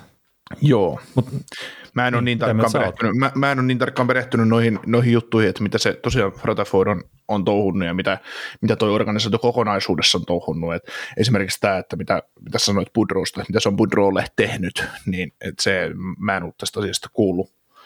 kuullut no, no siis kyllä se koko alkukauden sitä vaan kertonut, että hänen oli pakko antaa Budros-sopimus, ja se ei ole hänen valmentajansa JNE. Niin kyllä hänen tarvii tietää, että minkälainen Budros-sopimus on ollut, siinä on ollut se optiovuosi. Mm. Et siis se on hänen työnsä tietää hemmetti nämä asiat. Mm. Ei, ei siis mitään muuta. Ja sitten että se kiukuttelee sitä kuin pikkulapsi, se on kuitenkin yli 70 se kaveri. Mm. Niin siis se on vaan väärin. On, on. Ja, sit, ja sitten sekin, että se lehdistötilossa kertoo, että, että joukkue on siinä tilassa, että se pitää paskoa kokonaan, että kun siinä on niin, ei nyt välttämättä huonoja pelaajia, mutta se kokonaisuus ei toimi, niin on sekin nyt vähän sille, että no hetkinen, että miksi sä tulet julkisuuteen kertoa Että joo, totta kai silleen, että ollaan rehellisiä ja kaikkea muuta, ja kaikki me tiedetään, että Vancouver Canucksilla on isoja ongelmia omassa pelisysteemissä ja, kaik- ja pelaajistossaan. Mutta että kyllä Rutherford saa itsekin katsoa peiliin siitä, niistä ongelmista, mitä tuossa joukkueessa on. Et esimerkiksi J.T. Millerin sopimus, niin miksi hitossa se annettiin sillä? Mm. Ihan täysin typerä. Tai sitten, mitä sä esimerkiksi kritisoit silloin, kun se tehtiin Ilja Mikevin sopimus. Se on yksi niitä juttuja, minkä takia niiden kädet on sidottuja kauppojen suhteen, kun niillä on sitä tilaa siellä palkkakatossa. Mm. Et ekanakin tehdään tyhmiä päätöksiä ja sitten nilitetään siitä, että kun ei pysty tekemään mitään, kun on kädet sidotut. Aa, onpa yllättävää. Ja sitten kun kaikki joukkueet on samassa tilanteessa. Sä oot itse ottanut, ottanut tota, noin käsiraudan ja lyönyt sen tolppaan kiinni, että en mä päästä tästä nyt mihinkään. Mutta se niin, on joku tot- muu vika. niin, no, no siis käytännössä joo. niin. Ja sitten totta kai siellä on niitä Tyler Myersin sopimus, se on ollut karmea, me ollaan tiedetty se päivästä yksi. Oliver Ekman Larsson, ehkä säkin rupeat nyt pikkuhiljaa olla sitä mieltä, että se ei ollut ratkaisu tuohon puolustukseen. Mutta ja siis nämäkin on sitten edellisen GM-ongelmia tai niinku tekemiä juttuja tänne. Mutta että kun Vancouver Canucks päivästä toiseen, viikosta toiseen, vuodesta toiseen, se tekee vääriä ratkaisuja tälleen maalikon silmin. Ja sitten ne ei menesty. Ja sitten ollaan, no me ei pystytä tekemään yhtään mitään, kun me ollaan ajettu itsenämme tänne nurkkaan. Niin se on jotenkin, se on niin tyhmää. Mm. Ja sitten jos ottaa tuon päävalmentajan, että joo, pistetään Bruce Boudreau pois ja sitten otetaan tämä, mikä tämä oli tämä Ari? No, Rick Toset. niin, niin, Rick Toset otetaan sitten tilalle. Niin tämäkö on se nyt se ratkaisu ihan oikeasti? Mm. Ja siis ei- ei sitä Boudreau alaisuudesta ei tule mene yhtään se eteenpäin, mutta te, se Rick Toset, niin mitkä sen näytöt on päävalmentajana? Mm. Aika huonot. Toki nyt saattaa olla vähän parempi materiaalista käytössä, jos ja kun se tähän tulee päävalmentajaksi. Mutta, mutta No joo, joo, siis totta kai on parempi kuin Arizonassa oli esimerkiksi. Mutta että itse asiassa mä näin sitten ihan hyvän kommentinkin tuossa just, että Tampa Bay Lightning oli pudotuspelijoukkue ennen Rick Tosetin aikaa ja Rick Tosetin ajan jälkeen, mutta ei siinä aikana, kun Rick Tose oli siellä. Ja tuossahan itse asiassa vielä se yksi kaveri Steven Stamkos, siitä on tarkoitus puhua, niin Rick Tosehan oli siinä Stammerin uran alkutaipalaisen päävalmentajana. Ja onnistui sitten senkin hyökkäysvastot tappamaan siinä se alkukauden ajaksi. Muistaakseni saa sen ensimmäisen kauden Stammerin ensimmäisen kauden aikana sai potkut siinä ja jälkimmäinen puolikas sitten, kun se oli joku toinen valmentaja, niin se oli sitten paljon parempaa. Tämmöinen mm. niin ulkomuistista heitetty juttu. Joo, ihan mielenkiintoisia juttuja. Ja sitten niin mäkin tuossa mietin, että Bruce Budrostakin voidaan olla niin monta mieltä niin päävalmentajan meidingeissä, mutta nyt kun on nähnyt noita noit juttuja tuolta kanuksesta, noita mediahommia, että, että se ei ole ollut aamujäällä mukana ja se on, se on tota, media on sanonut ihan suoraan, että, että tota, mähän kusettaisin tietää, jos mä en itse tietäisi, mitä, mikä tämä homma täällä on, niin, niin tota, että miten sä tavallaan voit tehdä sun kuitenkin noin kaikki vanhoja parruja, ketä tuo pyörii, ne mm. tuntee itse niin pitkältä ajalta, niin ok, en mä tiedä, meneekö se noin niin raudelui ammattilaisia, että ne saattaa olla tota, noin aamupalapöydässä hyviäkin kavereita, mutta sitten kun pelat, te, te mennään niin bisneksen puolelle, niin sitten se, sit se, se, on se oma asia, mikä siellä riitelee, mutta niin toikin just, että Rutherfordi pitkään toiminut toiminnassa mukana, sit sä kehtaat vetää tuollaista pitkän linjan loistavaa NHL-valmentajaa niin kuin Kölialta, niin äh, miksi?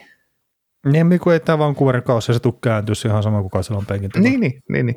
Et silleen Puudrollakin, niin joo, ei ole, Stanley Cup ei ole voittanut, ja itsekin on ollut ennen Anaheim-stinttiä mä ollut kriittisempi kyseisen kaverin valmennusta kohtaan, mutta kyllä mä nyt on oppinut ymmärtää sen, että, että se on ihan oikeasti hyvä valmentaja ollut tuossa sarjassa aikanaan, ja miksi ei ole nyttenkin, mutta että nyt tämä korttitalo, vaan mikä tuolla Vancouverissa on, niin se on perustuksiltaan jollain tasolla vähän mätä. Hmm.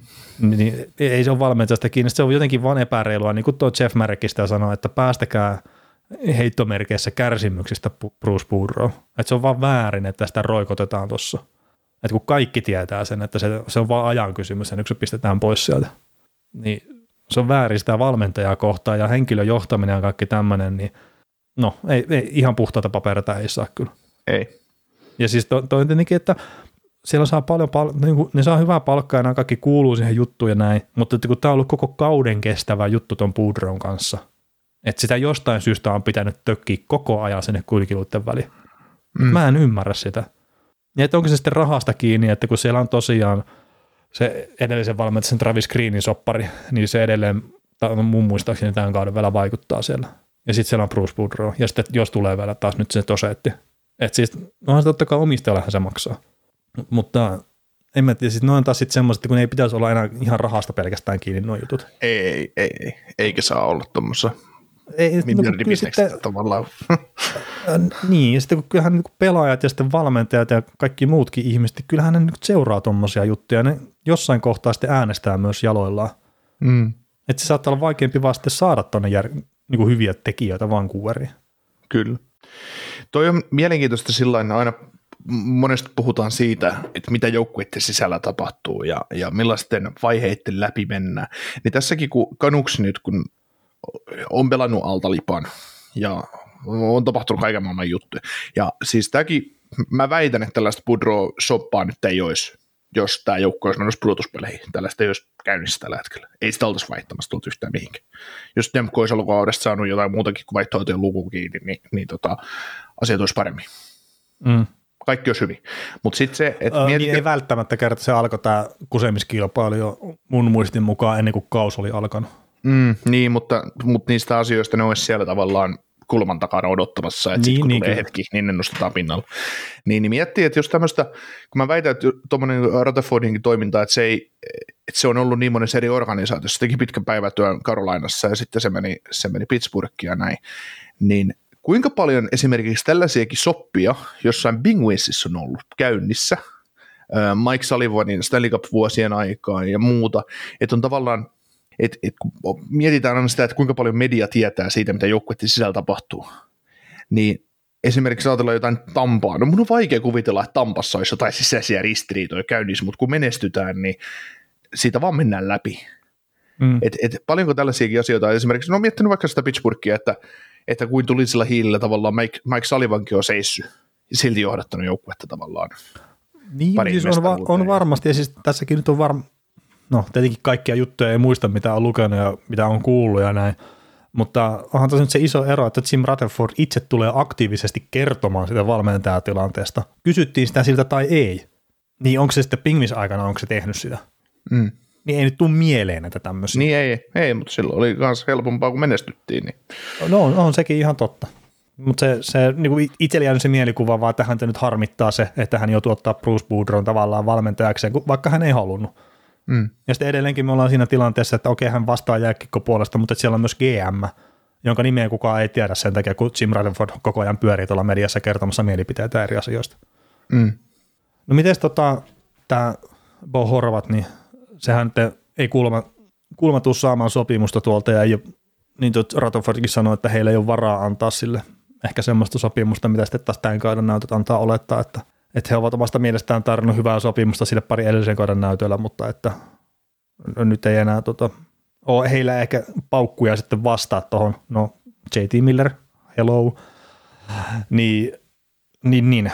tänne tuli kysymyskin, että herättäjä katsot peiliin, kääk, näet muuttuneen sitten Rutherfordiksi, joten mikä on minimi, millä Horvat liikkuu, ja teetkö trade nyt heti, kun hänen arvonsa, eli käytännössä laukaisuprosentti on huipussaan?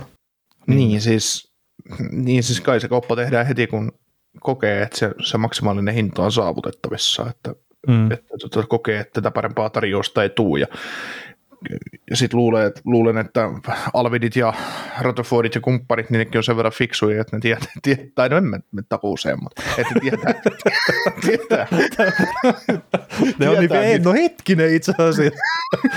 no siis on oikeasti paljon fiksuimpia kuin mitä mä annan krediittiä, että se no, kannattaa niin. nyt muistaa, että ei ne ole ikinä niin hyviä kuin mitä me sanotaan tai joku media kertoo, eikä ole myöskään niin huonoja, että totta niin. kai tämä nyt menee vähän sen vuoroveden mukana, niin, tämä meidänkin niin, keskustelu.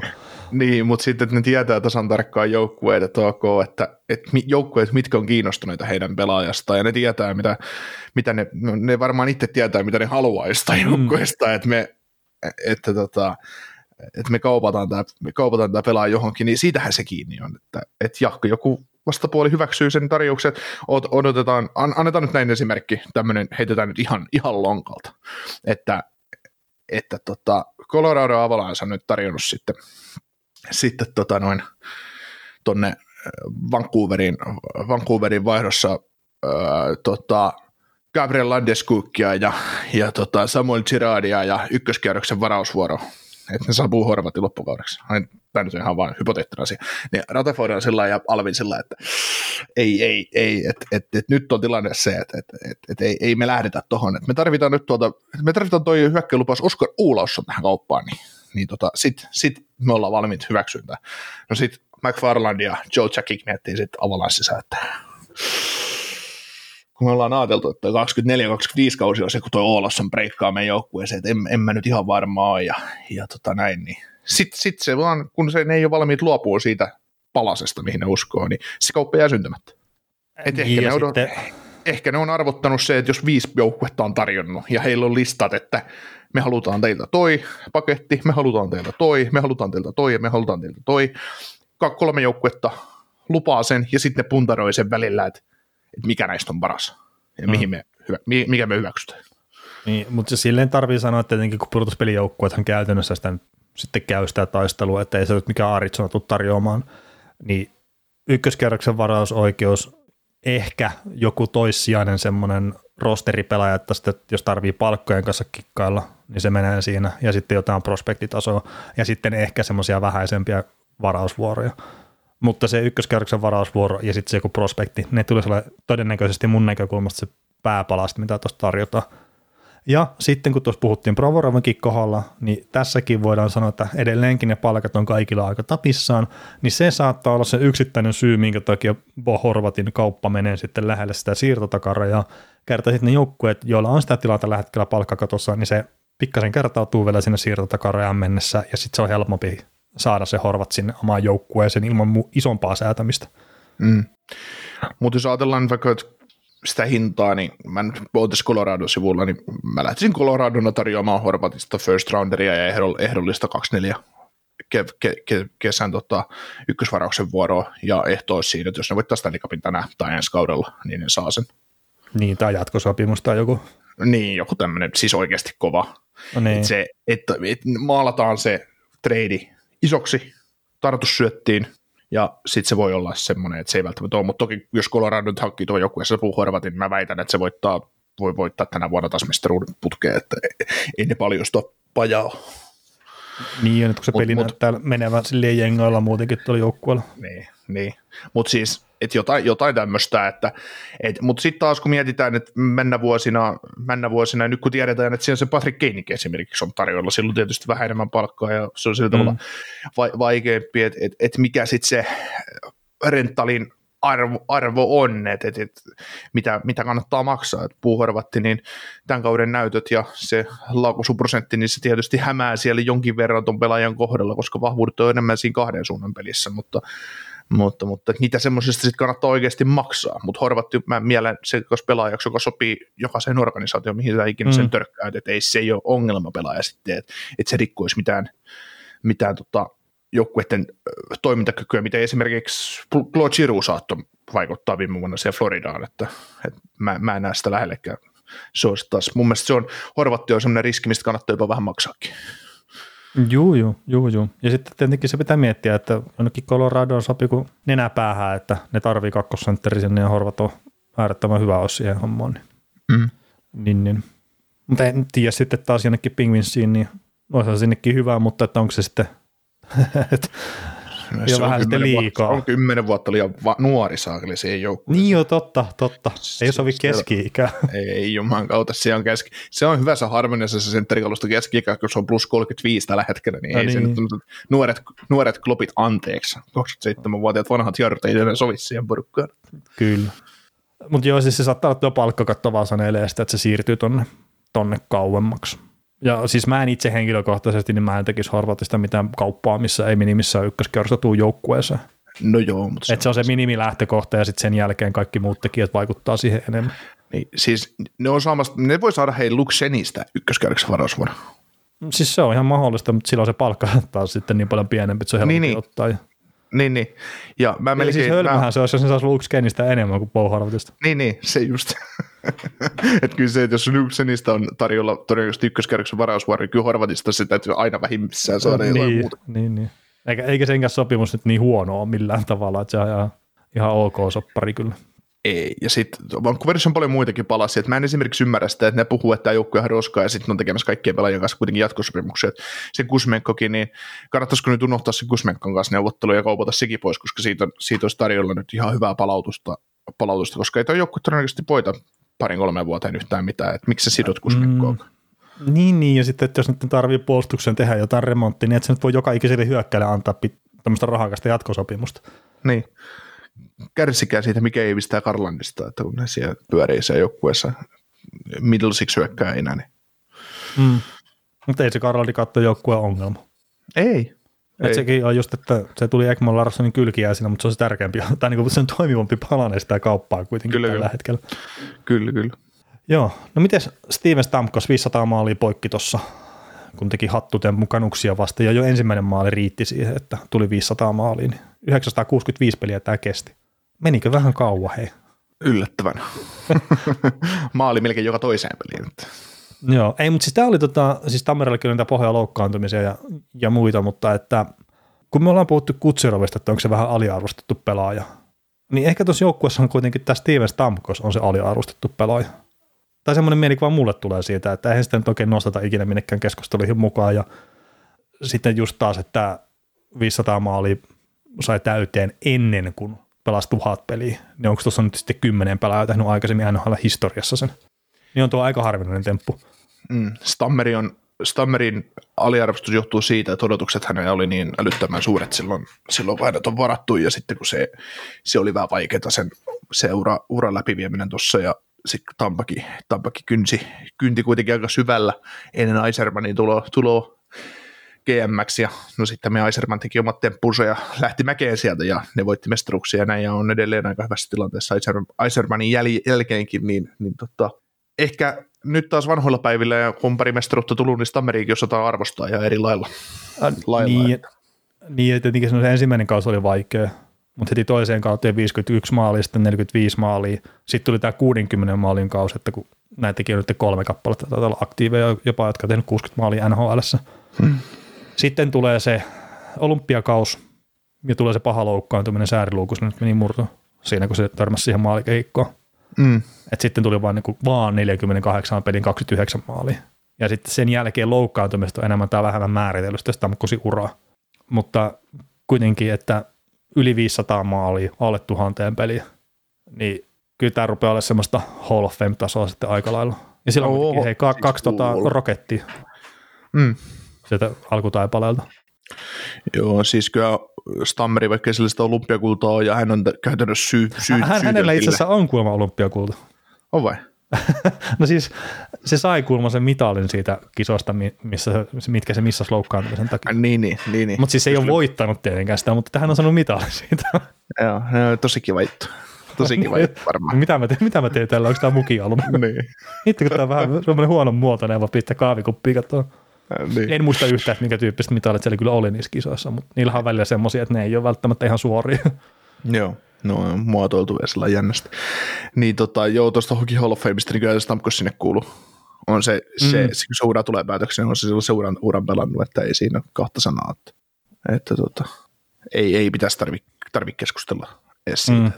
Oot kuitenkin 2000, 2010-luvun lopun 2020-luvun alun dynastiajoukkojen kapteeni ja, ja tota, entinen first overaali ja, ja tota, Yksi Niin parhaita sanotusti. maalintekijöitä siltä ajalta, kun olet vaikuttanut NHL. Niin, niin ei si. Mutta se on, tämä just, tää just tota noin, kertoo Stammerin aliarvostuksesta, kun me pohditaan tätä, että onko se Hall of Fame pelaaja. No, siis joo, Niin, joo, joo. niin. Mm. Ja sitten tietenkin, että se on ollut tuolla, no mitä, kymmenkunta vuotta sitten, niin se on ollut tuo joukkueen ehdoton johtohahmo. Mutta eihän se nyt enää tällä hetkellä, en mä ainakaan itse osaa sitä mieltää siihen, että Ei. Stammer on just se yksi tärkeämpi pelejä, vaikka se ehdottomasti on sitä. Mutta kyllä ekana tulee mieleen Vasilevski ja Hedman ja Kutserov. Mm. Niin, siis kyllä tuo joukkue, jos ei, jos ei merkkejä rinnassa olisi, niin kyllä varmaan Hedmanit on joukkueen kapteeni. jo. No joo, siis voi, joo. Niin. Et, et, tota, sillä tavalla, tai sellainen suurin johtohahmo sillä tavalla siinä Mm. joukkueessa. Ja siis kyllähän toi niinku, siis silleen 500 maalia, ettei niitäkään nyt liikaa ole NHL-historiassa, että, että kyllähän sekin itsessään varmaan riittää jo Hockey Mm. Hall of Fameen. Olisiko Stamkos ollut niin hyvä maalintekijä, että se olisi pystynyt äh, tota, terveenä taistelemaan tuosta Gretzky-ennätyksestä? No siitä itse asiassa puhuttiin just tuossa Jeff Marek Showssa ja kyllä mä itse asiassa uskon, että se olisi siinä. Että sillä olisi varmaan, mm, se olisi varmaan yli 600 maalin reippaasti nyt. Mm. Varmaan olisi jopa sitten- 700, jos ei olisi ollut niitä loukkaantumisia ja kaikkea. Että se on aika paljon missannut pelejä kyllä. Joo, ja tietysti että on jättää jo loukkaantumista jälkeensäkin. Että, Että että niin, siis eihän se ole sama pelaaja ollut sen jälkeen, kun se siihen maaliin törmäsi. Niin. Nopeudesta on kyllä otettu jonkun verran pois. Ja Mm, esimerkiksi se- suomalaisistakin, niin just Teemu Selänne akillisen vamma, niin, tai miten ne sen polviovammat sitten, kun se siirtyi ylipäätään NHL. Niin kuin hetkinen polvi, vai säärikö siltäkin meni? No mutta kuitenkin siis, kun tulee näitä jalkavammoja, se just vaikuttaa aika monella pelaajalla sitten just tuohon luistelunopeuteen. Mm. Mietin, että, että tota Steven Stamkos, äh, se teki kaudella 20, 2011-2012, 21-vuotiaana tässä sarjassa, 60 maalia, 97 pistettä, ei päässyt pelimiesten kirjoihin vielä silloin pistepörssin puolesta, mutta maalien puolesta pääsi. Mm. Sitten tuli työslukukausi, 48 peliä, 57 pistettä. Niin jos lähdetään tästä työslukukaudesta, hänen uransa viidennestä NHL-kaudesta eteenpäin, 2012-2013 kaudesta mennään kuusi vuotta eteenpäin kauteen 2017-2018 asti, eli ikävuodet 222, 324, 25, 26, 27. Niin tuona aikana Stamkos pelasi NHL 339 ottelua. Pelas, oli ihan paska, pelasi piste per pelitahdella 339 pistettä ja teki 169 maalia. Mm. Ja tuona aikana, niin yhdellä kaudella Stammeri teki 43 maalia. Ja tota, toi oli tavallaan sitä, toi oli tavallaan, Täyskaus. niin, minkä se pelasi. Sitten oli 1,77 pelin kausi, 1,78 pelin kausi. Mutta siis se, että et mä, no itse asiassa mä olin sen verran sokea, että mä huomannut tuota 43 maalin kautta tuossa välissä, mutta mä yritin katsoa sitä, että kun, silloin kun tällä kaverilla meni heikosti, niin silloinkin se oli piste per pelipelaaja. Ja Mm. mm. tavallaan toi ajanjakso romutti se, että jos sä kuuteen kauteen teet vaan 169 maalia, kun kuuteen kauteen tämä kaveri olisi voinut terveenä, terveenä pelatessaan, niin tehdä yli 200 maalia reilusti.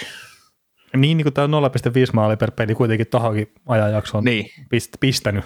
ja Niin, sitä on se- jäänyt toista sataa peliä väliin. Niin, niin tota, kyllähän se on aika, aika selvää, selvää heinää, että, että tuo, tuo kaveri olisi lähellä. Ja sitten vielä nämä koronakaudet tässä, että oli loukkaantumisia 2020-2021, 38 peli 17 plus 17, sitten 2019-2020, 57 peli 29 plus 37, niin niin, niin nämä on kovaa jälkeä. Nyt nämä kaksi viimeistä kautta, niin viime kaudella 81 peliä 106 pistettä ja tällä kaudella toistaiseksi 45 peliä 54 pistettä, niin tämä on ehkä se reaalitaso, mitä olisi Stamkkusi pitänyt olla käytännössä ton, koko ton ajan tuosta ikävuodesta 22 ikävuoteen 27 asti, jolloin se mm. pystyy, pystyy tota, tasan tarkkaan kerran, ole, kaksi kertaa ole, kolme kertaa olemaan ylipisti per pelipelaaja.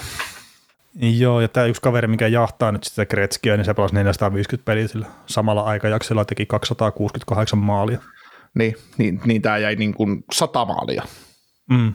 Owen taakse siinä, että, että no, se on toki se. sitten reilu satakunta peliäkin se 111 peliä vähemmän pelasi, mutta niin, niin, kyllä, mä, mutta mä, kyllä mä itse uskon, että se olisi pystynyt ihan oikeasti aika lailla haastaa tuossa maalikarkelossa koko ajan kyllä sitten. Niin mä luulen, että Stamkos olisi terveenä tehnyt se 80 maalia siihen, ai, mm. si, niissä peleissä, mitä silti ei pelaamatta. Niin, ja sitten, ei, että minkä verran ei, sitten, ei, ei, mutta siis se, että minkä verran loukkaantumista on sitten muuten häirinnyt hänen pelaamisensa tasoa myös, se pitää ottaa mm. huomioon. Niin, niin. Ja sitten kun tosiaan se ensimmäinen Stanley Cup, kun tuli Tampalle tällä rungolla, ei, ei historiassa, vaan tällä rungolla, back to backin ensimmäinen Stanley Cup, niin Stamkos pelasi sen yhden pelin, missä se pelasi jonkun viisi vaihtoa, vaan mitä se pelasi?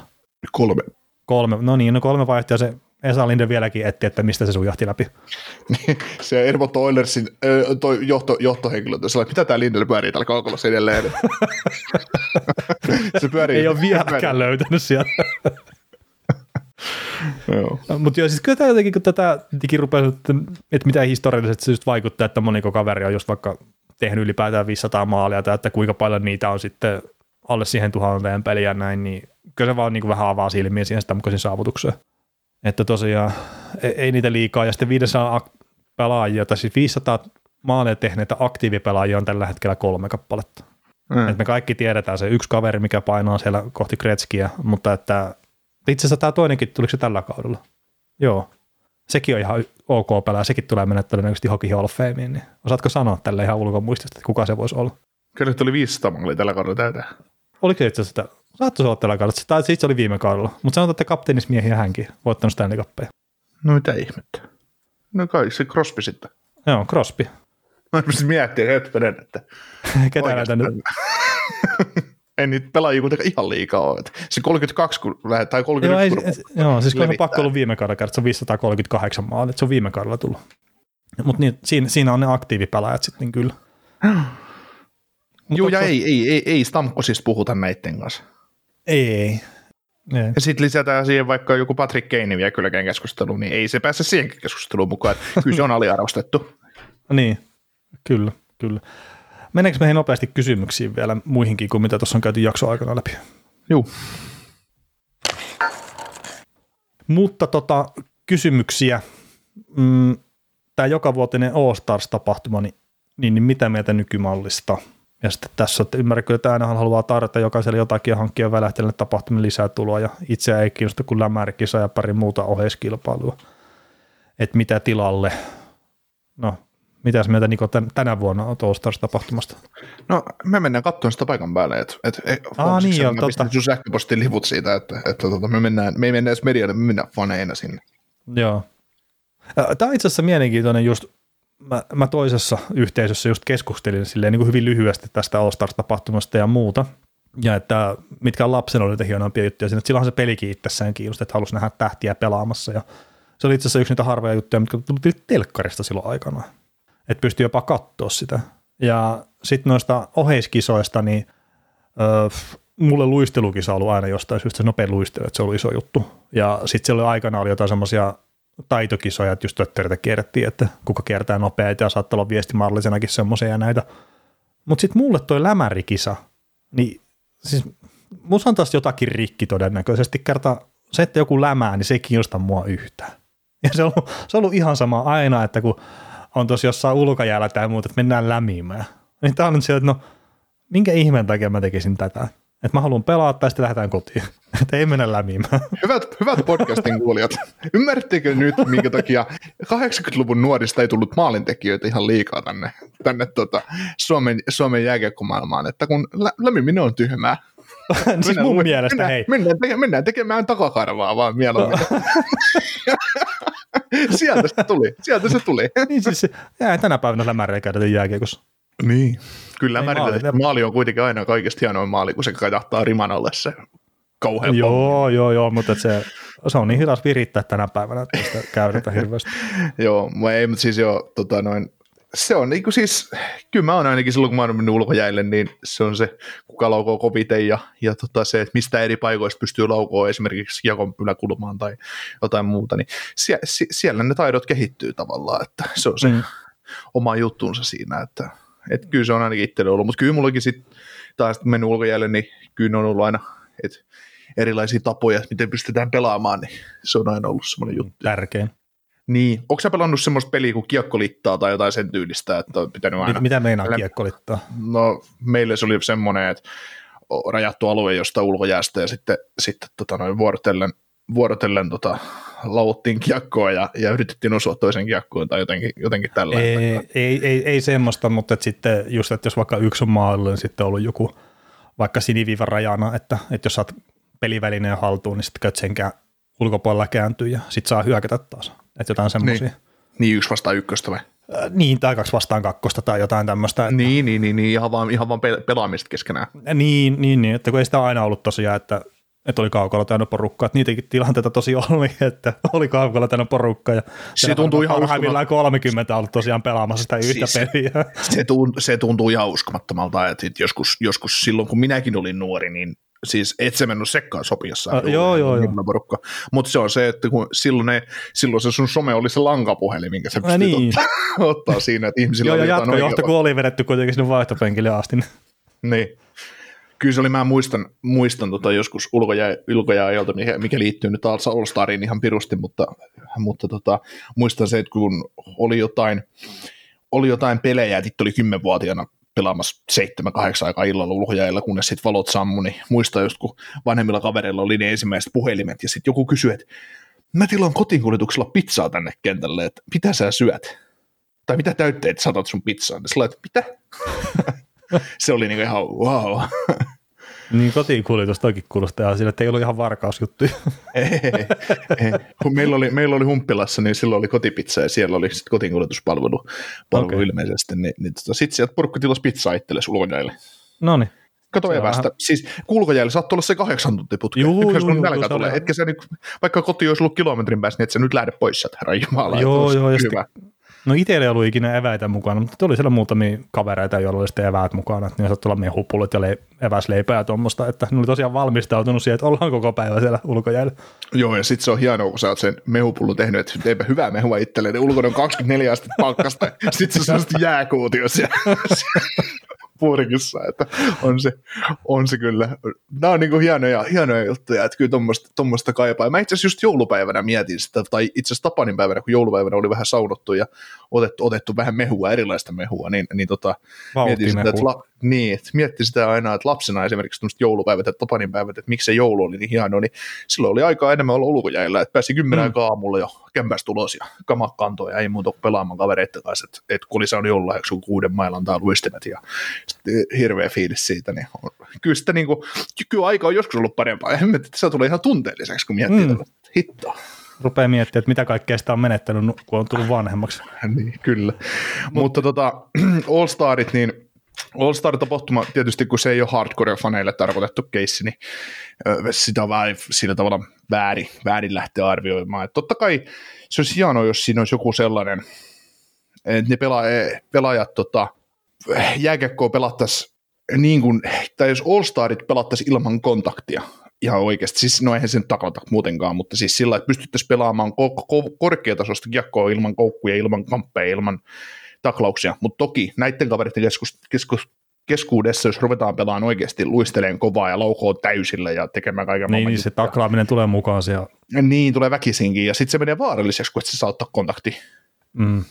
Niin, niin omalla tavallaan vaaralliseksi, koska ei ne pelaajat, ei ne pelaajat ole op, eihän ne, niin kuin, ne, se on arkipäivää niille, että ne lykkää kropaa eteen, jos joku yrittää kiertää sut.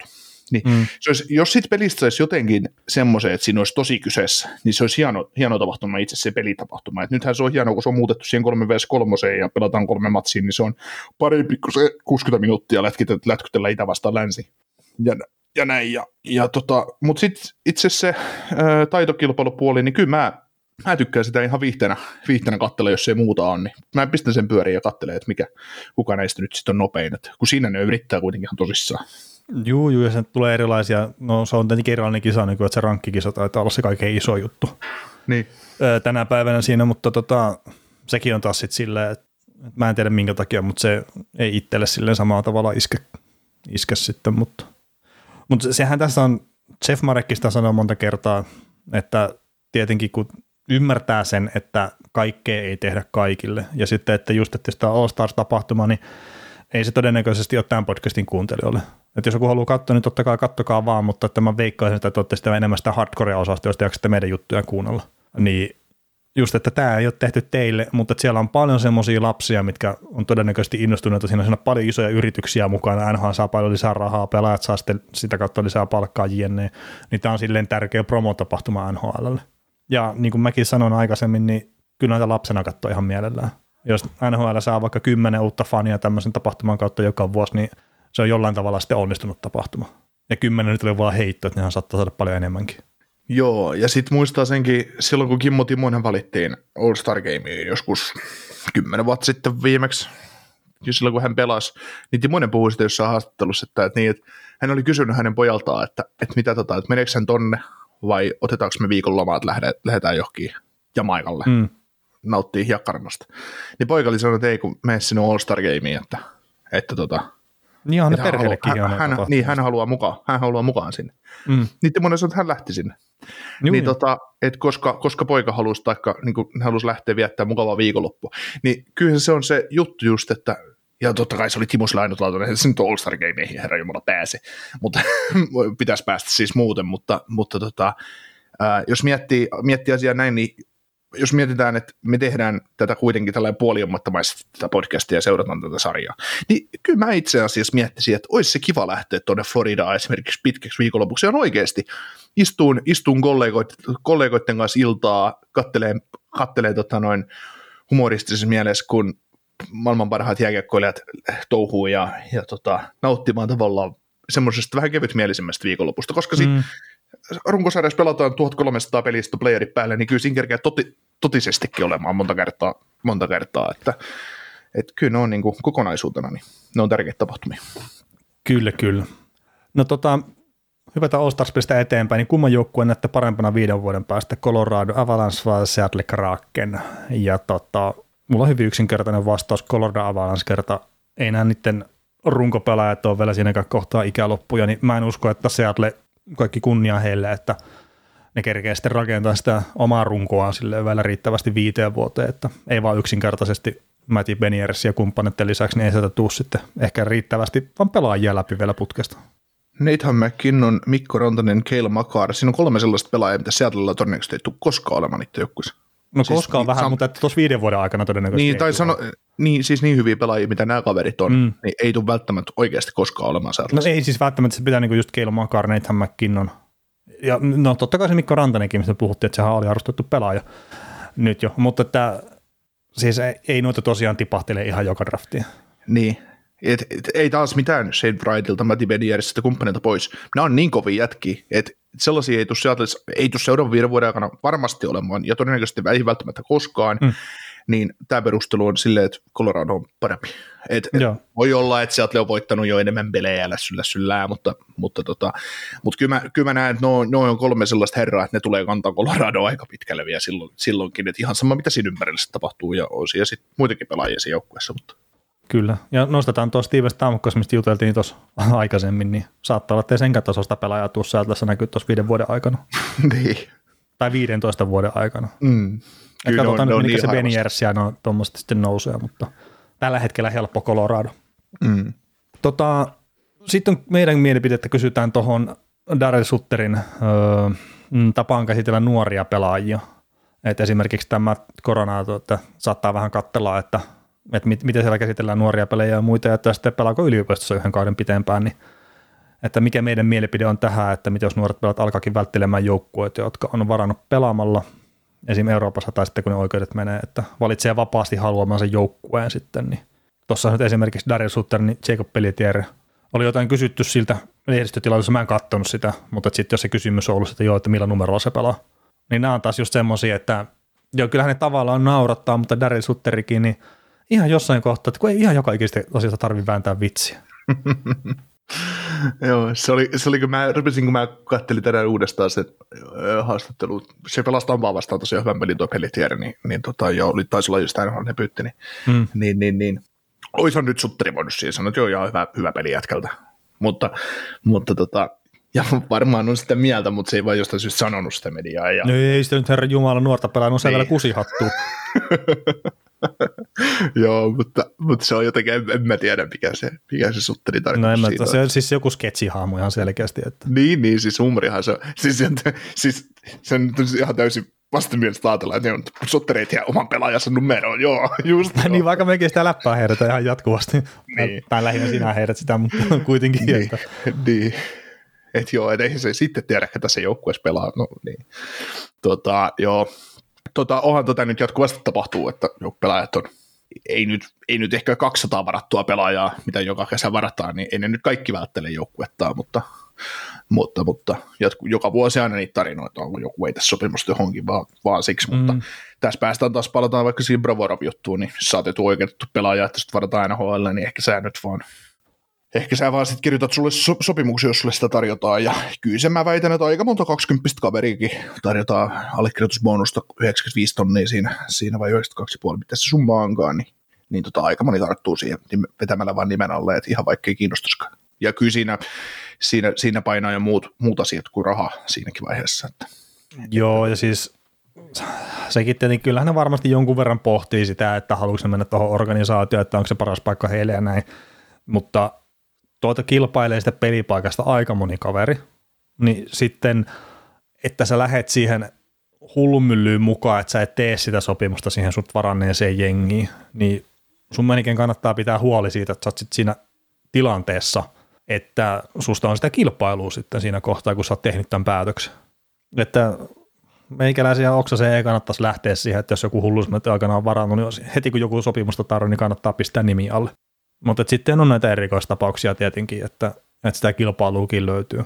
Ja koronallekin mun ymmärtääkseni on kyllä ihan lahjakas pelaaja, että kyllä se varmaan sopimuksen saisi jostain NHLsta, vaikka sitten Kälkäri sitä onnistuskaan hänelle sitten laittamaan semmoista riittävää lappua eteen, tai että hän ei jostain ollut siellä pelaa. Mm. Mutta Daryl Sutter, se, että onko se vuoden vai kaksi vielä tuolla joukkueessa tai mitä se ikinä onkaan, niin se valmentaja tulee vaihtua kuitenkin todennäköisesti aikaisemmin kuin sitten monet noin pelaajat tuolta. Niin. niin, ja siis tämäkin on niinku tyhmää, kun tämä Sutteriakin nyt heitetään taas, että joo, tämä twiitti, mitä tämä Cameron Bisson on Twitterissä mm. heittänyt, että et miten korona, koronaatto katsoo, miten nuoria pelaajia pyöritellään Kälkärissä ja miten Sutteri selvästi vihaa heitä kaikkia niin no joo, siis sehän on provosoiva niin, twiitti Niin, siis todella myös. typerää sanoa, että vihaa, eihän se nyt vihaa, herra Jumala, mutta sitten taas, että tässäkin on se juttu, että kun valmentajat, varsinkin vanhan liiton valmentajat ja ihan nykyäänkin, niin kyllä mä luulen, että ne ajattelee niin, että jos sulla on, ei, hei, Conor McDavid Calgary Flamesis. 18-vuotias kaveri breikkaisi sinne sisään, tai ne saisi jostain syystä Bedardin äskeisen draftissa, niin jättääkö Sutteri se farmiin tai, far, farmiin tai junnuihin ensi syksynä? No ei varmasti jätä, että varmaan on koko Et se loppuu siihen se nuorten pelaajien homminen. Mm. Mutta kun vaan tarpeeksi kova kaveri, niin kyllä sä sinne sovit. Mutta kun se on taas se fakta, että kun sä tarvit niitä kokeneita pelaajia, sä tarvit sen vahvan rungon, sä tarvit ne sun omat johtohahmot, ketä sulla siellä kentällä on, niin se, se on osa sitä valmentamista kanssa. Ja, ja Sutteri kyllä varmaan tietää, että, että kyllä sillä niitä sormuksia ainakin kaksin kappaleen on, että mitä sä voisit korviinsa pistää, jos, jos tota, rupeaa ahdistaa vinkuminen. Mm. Joo, ja mainitaan nyt, kun ensimmäistä kertaa näin semmoistakin juttua, että Trevlevingillä ja Sutterilla saattaa olla ehkä jotain skismaa keskenään, niin tämmöinenkin nyt on tullut tässä, tässä ilmi, mutta että en tiedä asiasta yhtään sen enempää, en ole siis kuullut missään muissa podcasteissa puhetta asiasta, että, että saattaa olla ei mitään, tai sitten, että tietenkin kun pyritään voittamaan ja muuta, niin mun mielestä se on ihan semmoista normaaliakin, että kipinät välillä lentelee. Mm. Niin, ja mikä se heidän kismaan, kismaan on, että onko aamupalalla tullut vähän vääränäköistä, vääränäköistä juustoleivän päällä vai mikä se no. homma on? Eikö, eikö me puhuttu, että nyt ne pekonit jää sinne? Et, et sä oot tota niin vanha mies jo, että sä voit tällaista syödä, että hei, ei, meidän joukkueelle tulee ihan hirveät kustannukset, kun ruvetaan, ruvetaan avaamaan sun suonia. Niin, sit se on vaan viheltänyt sieltä pekonihyllyltä sillä, kun se kat- katsoo silmiä oikein, että kato, kun mä otan tätä. Joo. Se olisi mielenkiintoisia, mielenkiintoisia erottamisen syy, että valmentaja sai fudut, kun sai väärä aamupalaa vieraspelijartoilla. Rupesi, meni tunteisiin. Kyllä. No tota, tulevasta draftista sitten muutama eri kysymys, mutta että tulevassa draftissa Columbus, Chicago ja Anaheim kilpailee Bedard, Bedard Fantili, Mitskov. Aiotteko katsoa draftin juhannuksen nurkilla? Et kysyjällä on kymmenen vuoden putki, kun on katsonut tuota ensimmäistä kierrosta ja se on kiva viihdepeläjäys ja hän toivoo, että joku suomalainenkin mahtuisi ykköskierroksella, mutta että vähän heikolta näyttää ja, ja, ja miten mä itse sanoisin, siis mä oon katsonut tuon ykköskierroksen jostain 2006 nurkilta ehkä. Et mä katsoin silloin alkuun, mä katsoin ne suorana, mutta et nyt ihan viime vuodet mä oon katsonut silleen jälkilähetyksenä, että on nukkunut sitten siinä sen yön, mutta katsonut sitten aamulla heti ilman, että mä tiedän tietenkin, että ketä on varattu missäkin. Ja itse tykkään kyllä viihteenä siitä, että sen noin amerikkalaiset osaa, että tuommoisesta ehkä jollain tasolla tylsästäkin tapahtumasta ne onnistuu tekemään mun mielestä hyvin viihteellisen ja se keskustelu siinä sen draftin aikana on mun mielestä se paras osuus siinä. Mm. Se on vähän kuin kaukoselaidalla podcastia ja kuuntelisi kuusi tuntia putkeen. Että. Niin, paitsi että siinä on asiaa paljon enemmän, enemmän siinä draftihommassa. Ei, ihan oikeasti, kun mä välillä kuuntelen noiden studiolähetyksiä tai jotain muuta, niin, niin tota, ja me, meinaa vaikka meidän omiin juttuihin, niin ei, ei niissä oikeasti suurta eroa.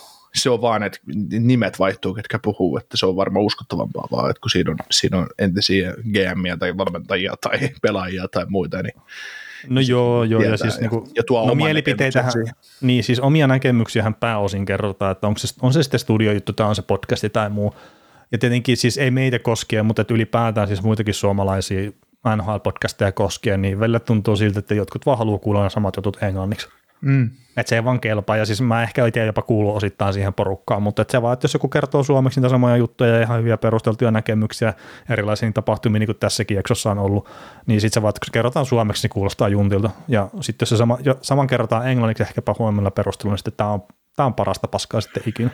Joo, ja siis monta kertaa, mitä mä oon lukenut meistäkin esimerkiksi semmoisia kommentteja, että, että ihan hyvää podcastia tekevät, että tota, siihen nähden että tehdään kuitenkin amatööripohjalta, että ei voi paljon odottaa. Sillä, no, miten se NHL seuraaminen eroaa siitä, sä, oletko sä esimerkiksi Viasatil töissä vai et? No siis kyllä se tietenkin itselläkin, että kun oikeasti pystyy seuraamaan sitä. No niin, niin, niin mutta siis sitä, sitä just, että et, et, sitä, et ihan samoin peleihän tässä katellaan, että se on tietysti niin. taitotasosta se kiinni, että, ja kaikki aina kehittyy. Että. Niin, niin. Joo, mutta tota, draftit, niin kyllä on aina mielenkiintoista tapahtumia, itse tykkää siitä tosi paljon, ja sä, sähän olet vielä tietysti teet sen niin, että kun sä et tiedä mistään mitään niin kuin itse draftin aikana, niin kaikki semmoiset treidit ja muut tulee semmoisella, oho, että jaha, tästä mm, tapahtuu niin. tämmöistä, että se, kun kun Batman kävelee, kävelee tota lavalle ja buueus alkaa, niin tiedetään, että kauppa on tulossa. Että. Joo, ja siis kun se, me ollaan puhuttu tästä aikaisemminkin, muistaakseni vähän podcastissakin, mutta se mun mielestä mielenkiintoisempaa ja parempaa sille, että mulla ei ole kännykkä kädessä, mä seuraan Twitteriä, että se tulee sitten siellä keskustelun lomassa tai sen lähetyksen lomassa tulee sitten se ihan sama siirtotakara soit ja muut, niin se on mulle jotenkin se on parempi, että mä en tiedä etukäteen sitä pelaajakauppaa, mikä on tulossa, että siinä tuo se yllätysefekti sitten myös. Mutta että mä oon ehkä tässäkin suhteessa sitten erilainen niin kuin moni muu, että, että mä en saa sitä lisää, tai niin kuin lisäarvoa itselleni, että mä tiedän vaikka jonkun pelaajakaupan 15 sekuntia aikaisemmin kuin toinen ihan tekee, että mulle parempi Twitter-sormi kuin jollain toisella siinä kohtaa. Sitten vielä tuohon draftiin liittyen, niin jos saisitte päättää, niin missä tämän hetken bottom 11 joukkueessa mieluiten näkisitte Conor Bedardin pelaavan ensi ja miksi? Itseäni kiehtoo se ajatus pedartissa Filissä Tortsin koiran kopissa. Kaveri olisi ollut täysiä vaihtoja, niin loppus hypeen nopeasti. Tämä, on ihan hauska, hauska kyllä, mutta nyt on taas tämä klassinen, että mitäs joukkueita tässä, tässä sarjassa olikaan. Ja, niin ja kaikille siksi bottom 11, että se rupeaa niinku tekemään vielä tiukemmaksi, että joutuu vähän oikeasti katsoa sarjataulukkoakin jossain vaiheessa mm. Mutta mutta tota, jos tässä katsoo, että Columbus on tällä hetkellä pisteessä viimeisenä sitten Anaheim, Chicago, Arizona, San Jose, niin ehkä kaikesta huolimatta, niin mä jostain syystä tuonne Arizonaan haluaisin nähdä se. että niillä mm. on mennyt ehkä muutama lotto silleen vähän päin persettä, että ne olisi ehkä ansainnut jonkun korkeamman varausvuoron kuin mitä ne on saanut, niin mm. siellä ei ole ollut oikeita supertähteä, sori nyt vaan Jeremy Roinik, mutta siellä ei ollut oikeita supertähteä koko se organisaation historia aikana. niin. Mä pohdin tuota Arizonaa itsekin, että se olisi kiva, kiva että semmoinen päätys sinne, mutta mä pohdin tästä asia, tätä asiaa yhden kaverini kanssa ja tultiin molemmat siihen lopputulokseen, että NHL ei ikinä arvo Arizona ykköspikki. Mä te meinaatte tämmöisen foliohattoteoriaa, että ei tule missään nimessä. Kyllä mä vähän, mä vähän luulen, että kyllä. Että Montrealihan se pitää varpoa.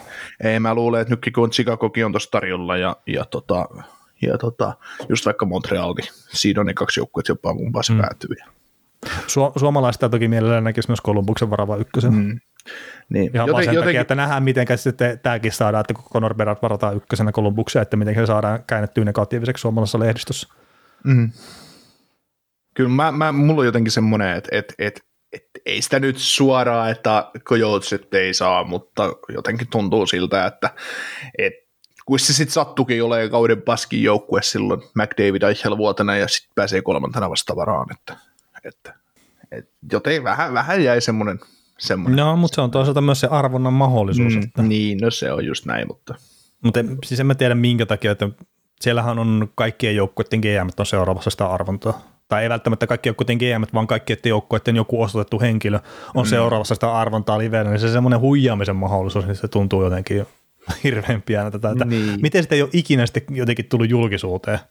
Ja siis tietenkin siinähän oli se, kun New York Rangers voitti se ykköspiki, että se se tiputtiko se sen pallon tai jotakin, niin siitä hirveätä salaliittoteoriota lähdettiin sitten pyörittelemään silloin aikana. Ja niin kuin, että no, tämä näytti heti vähän raskaavalta tämä reisasi paljon, no niin. Mm. Et, asia kunnossa.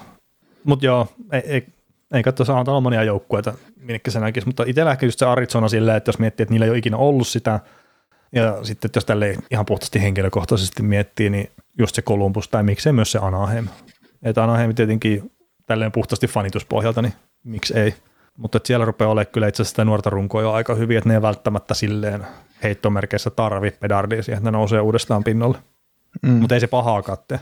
Joo, tota, viimeinen kysymys on, miten näette, nähdäänkö tulevaisuudessa enemmän, nähdäänkö tulevaisuudessa enemmän nhl maalivahtia, kun sinne takavuosina lähteneet suomalaiset maalivahtiosat ovat toivottavasti ainakin palanneet Suomeen Venäjän tilanteen takia.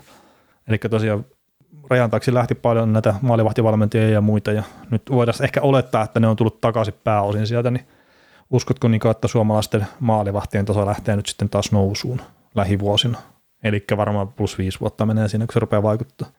Niin, en mä tiedä. Tota,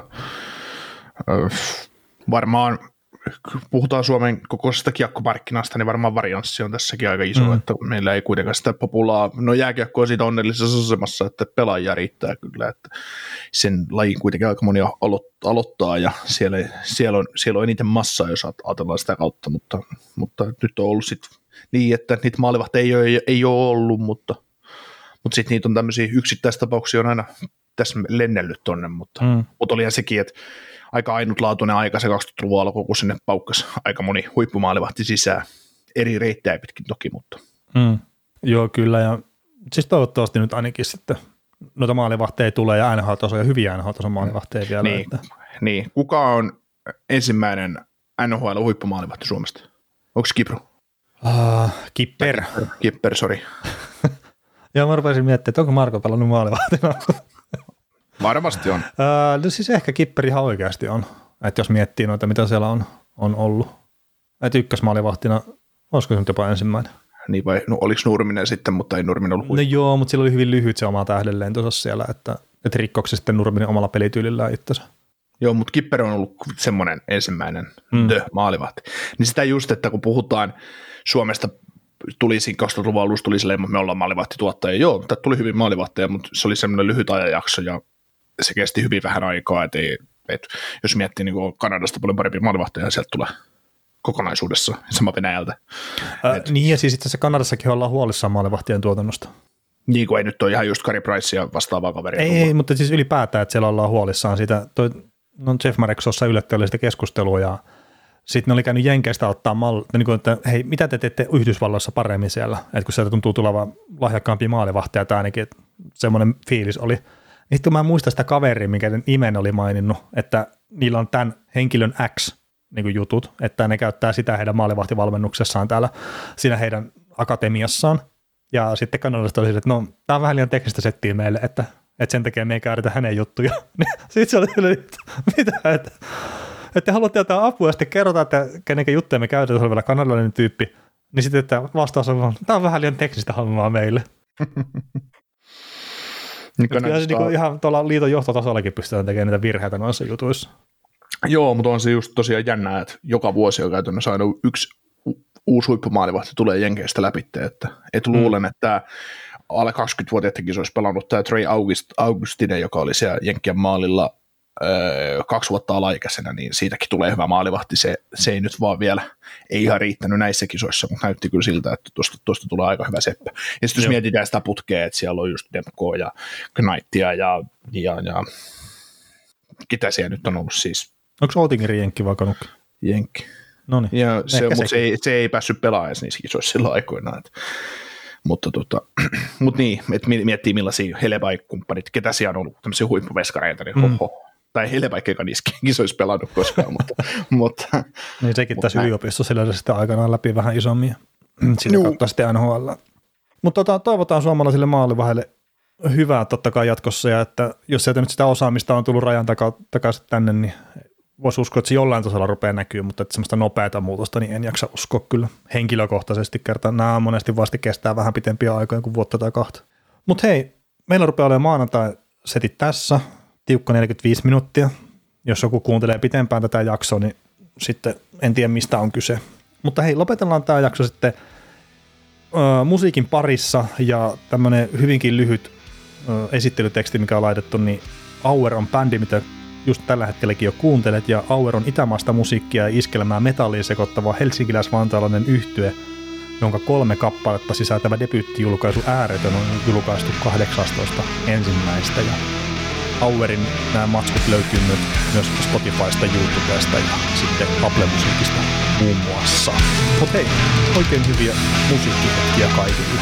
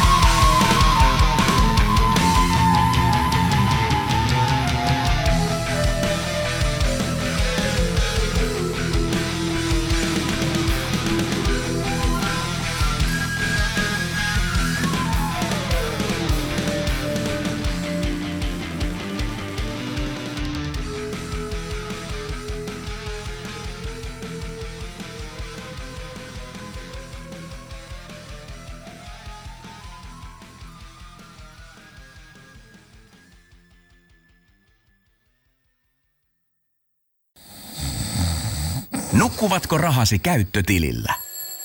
Laita ylimääräinen varallisuus kasvamaan korkoa. Big Bankin säästötili on helppo ja joustava tapa säästää.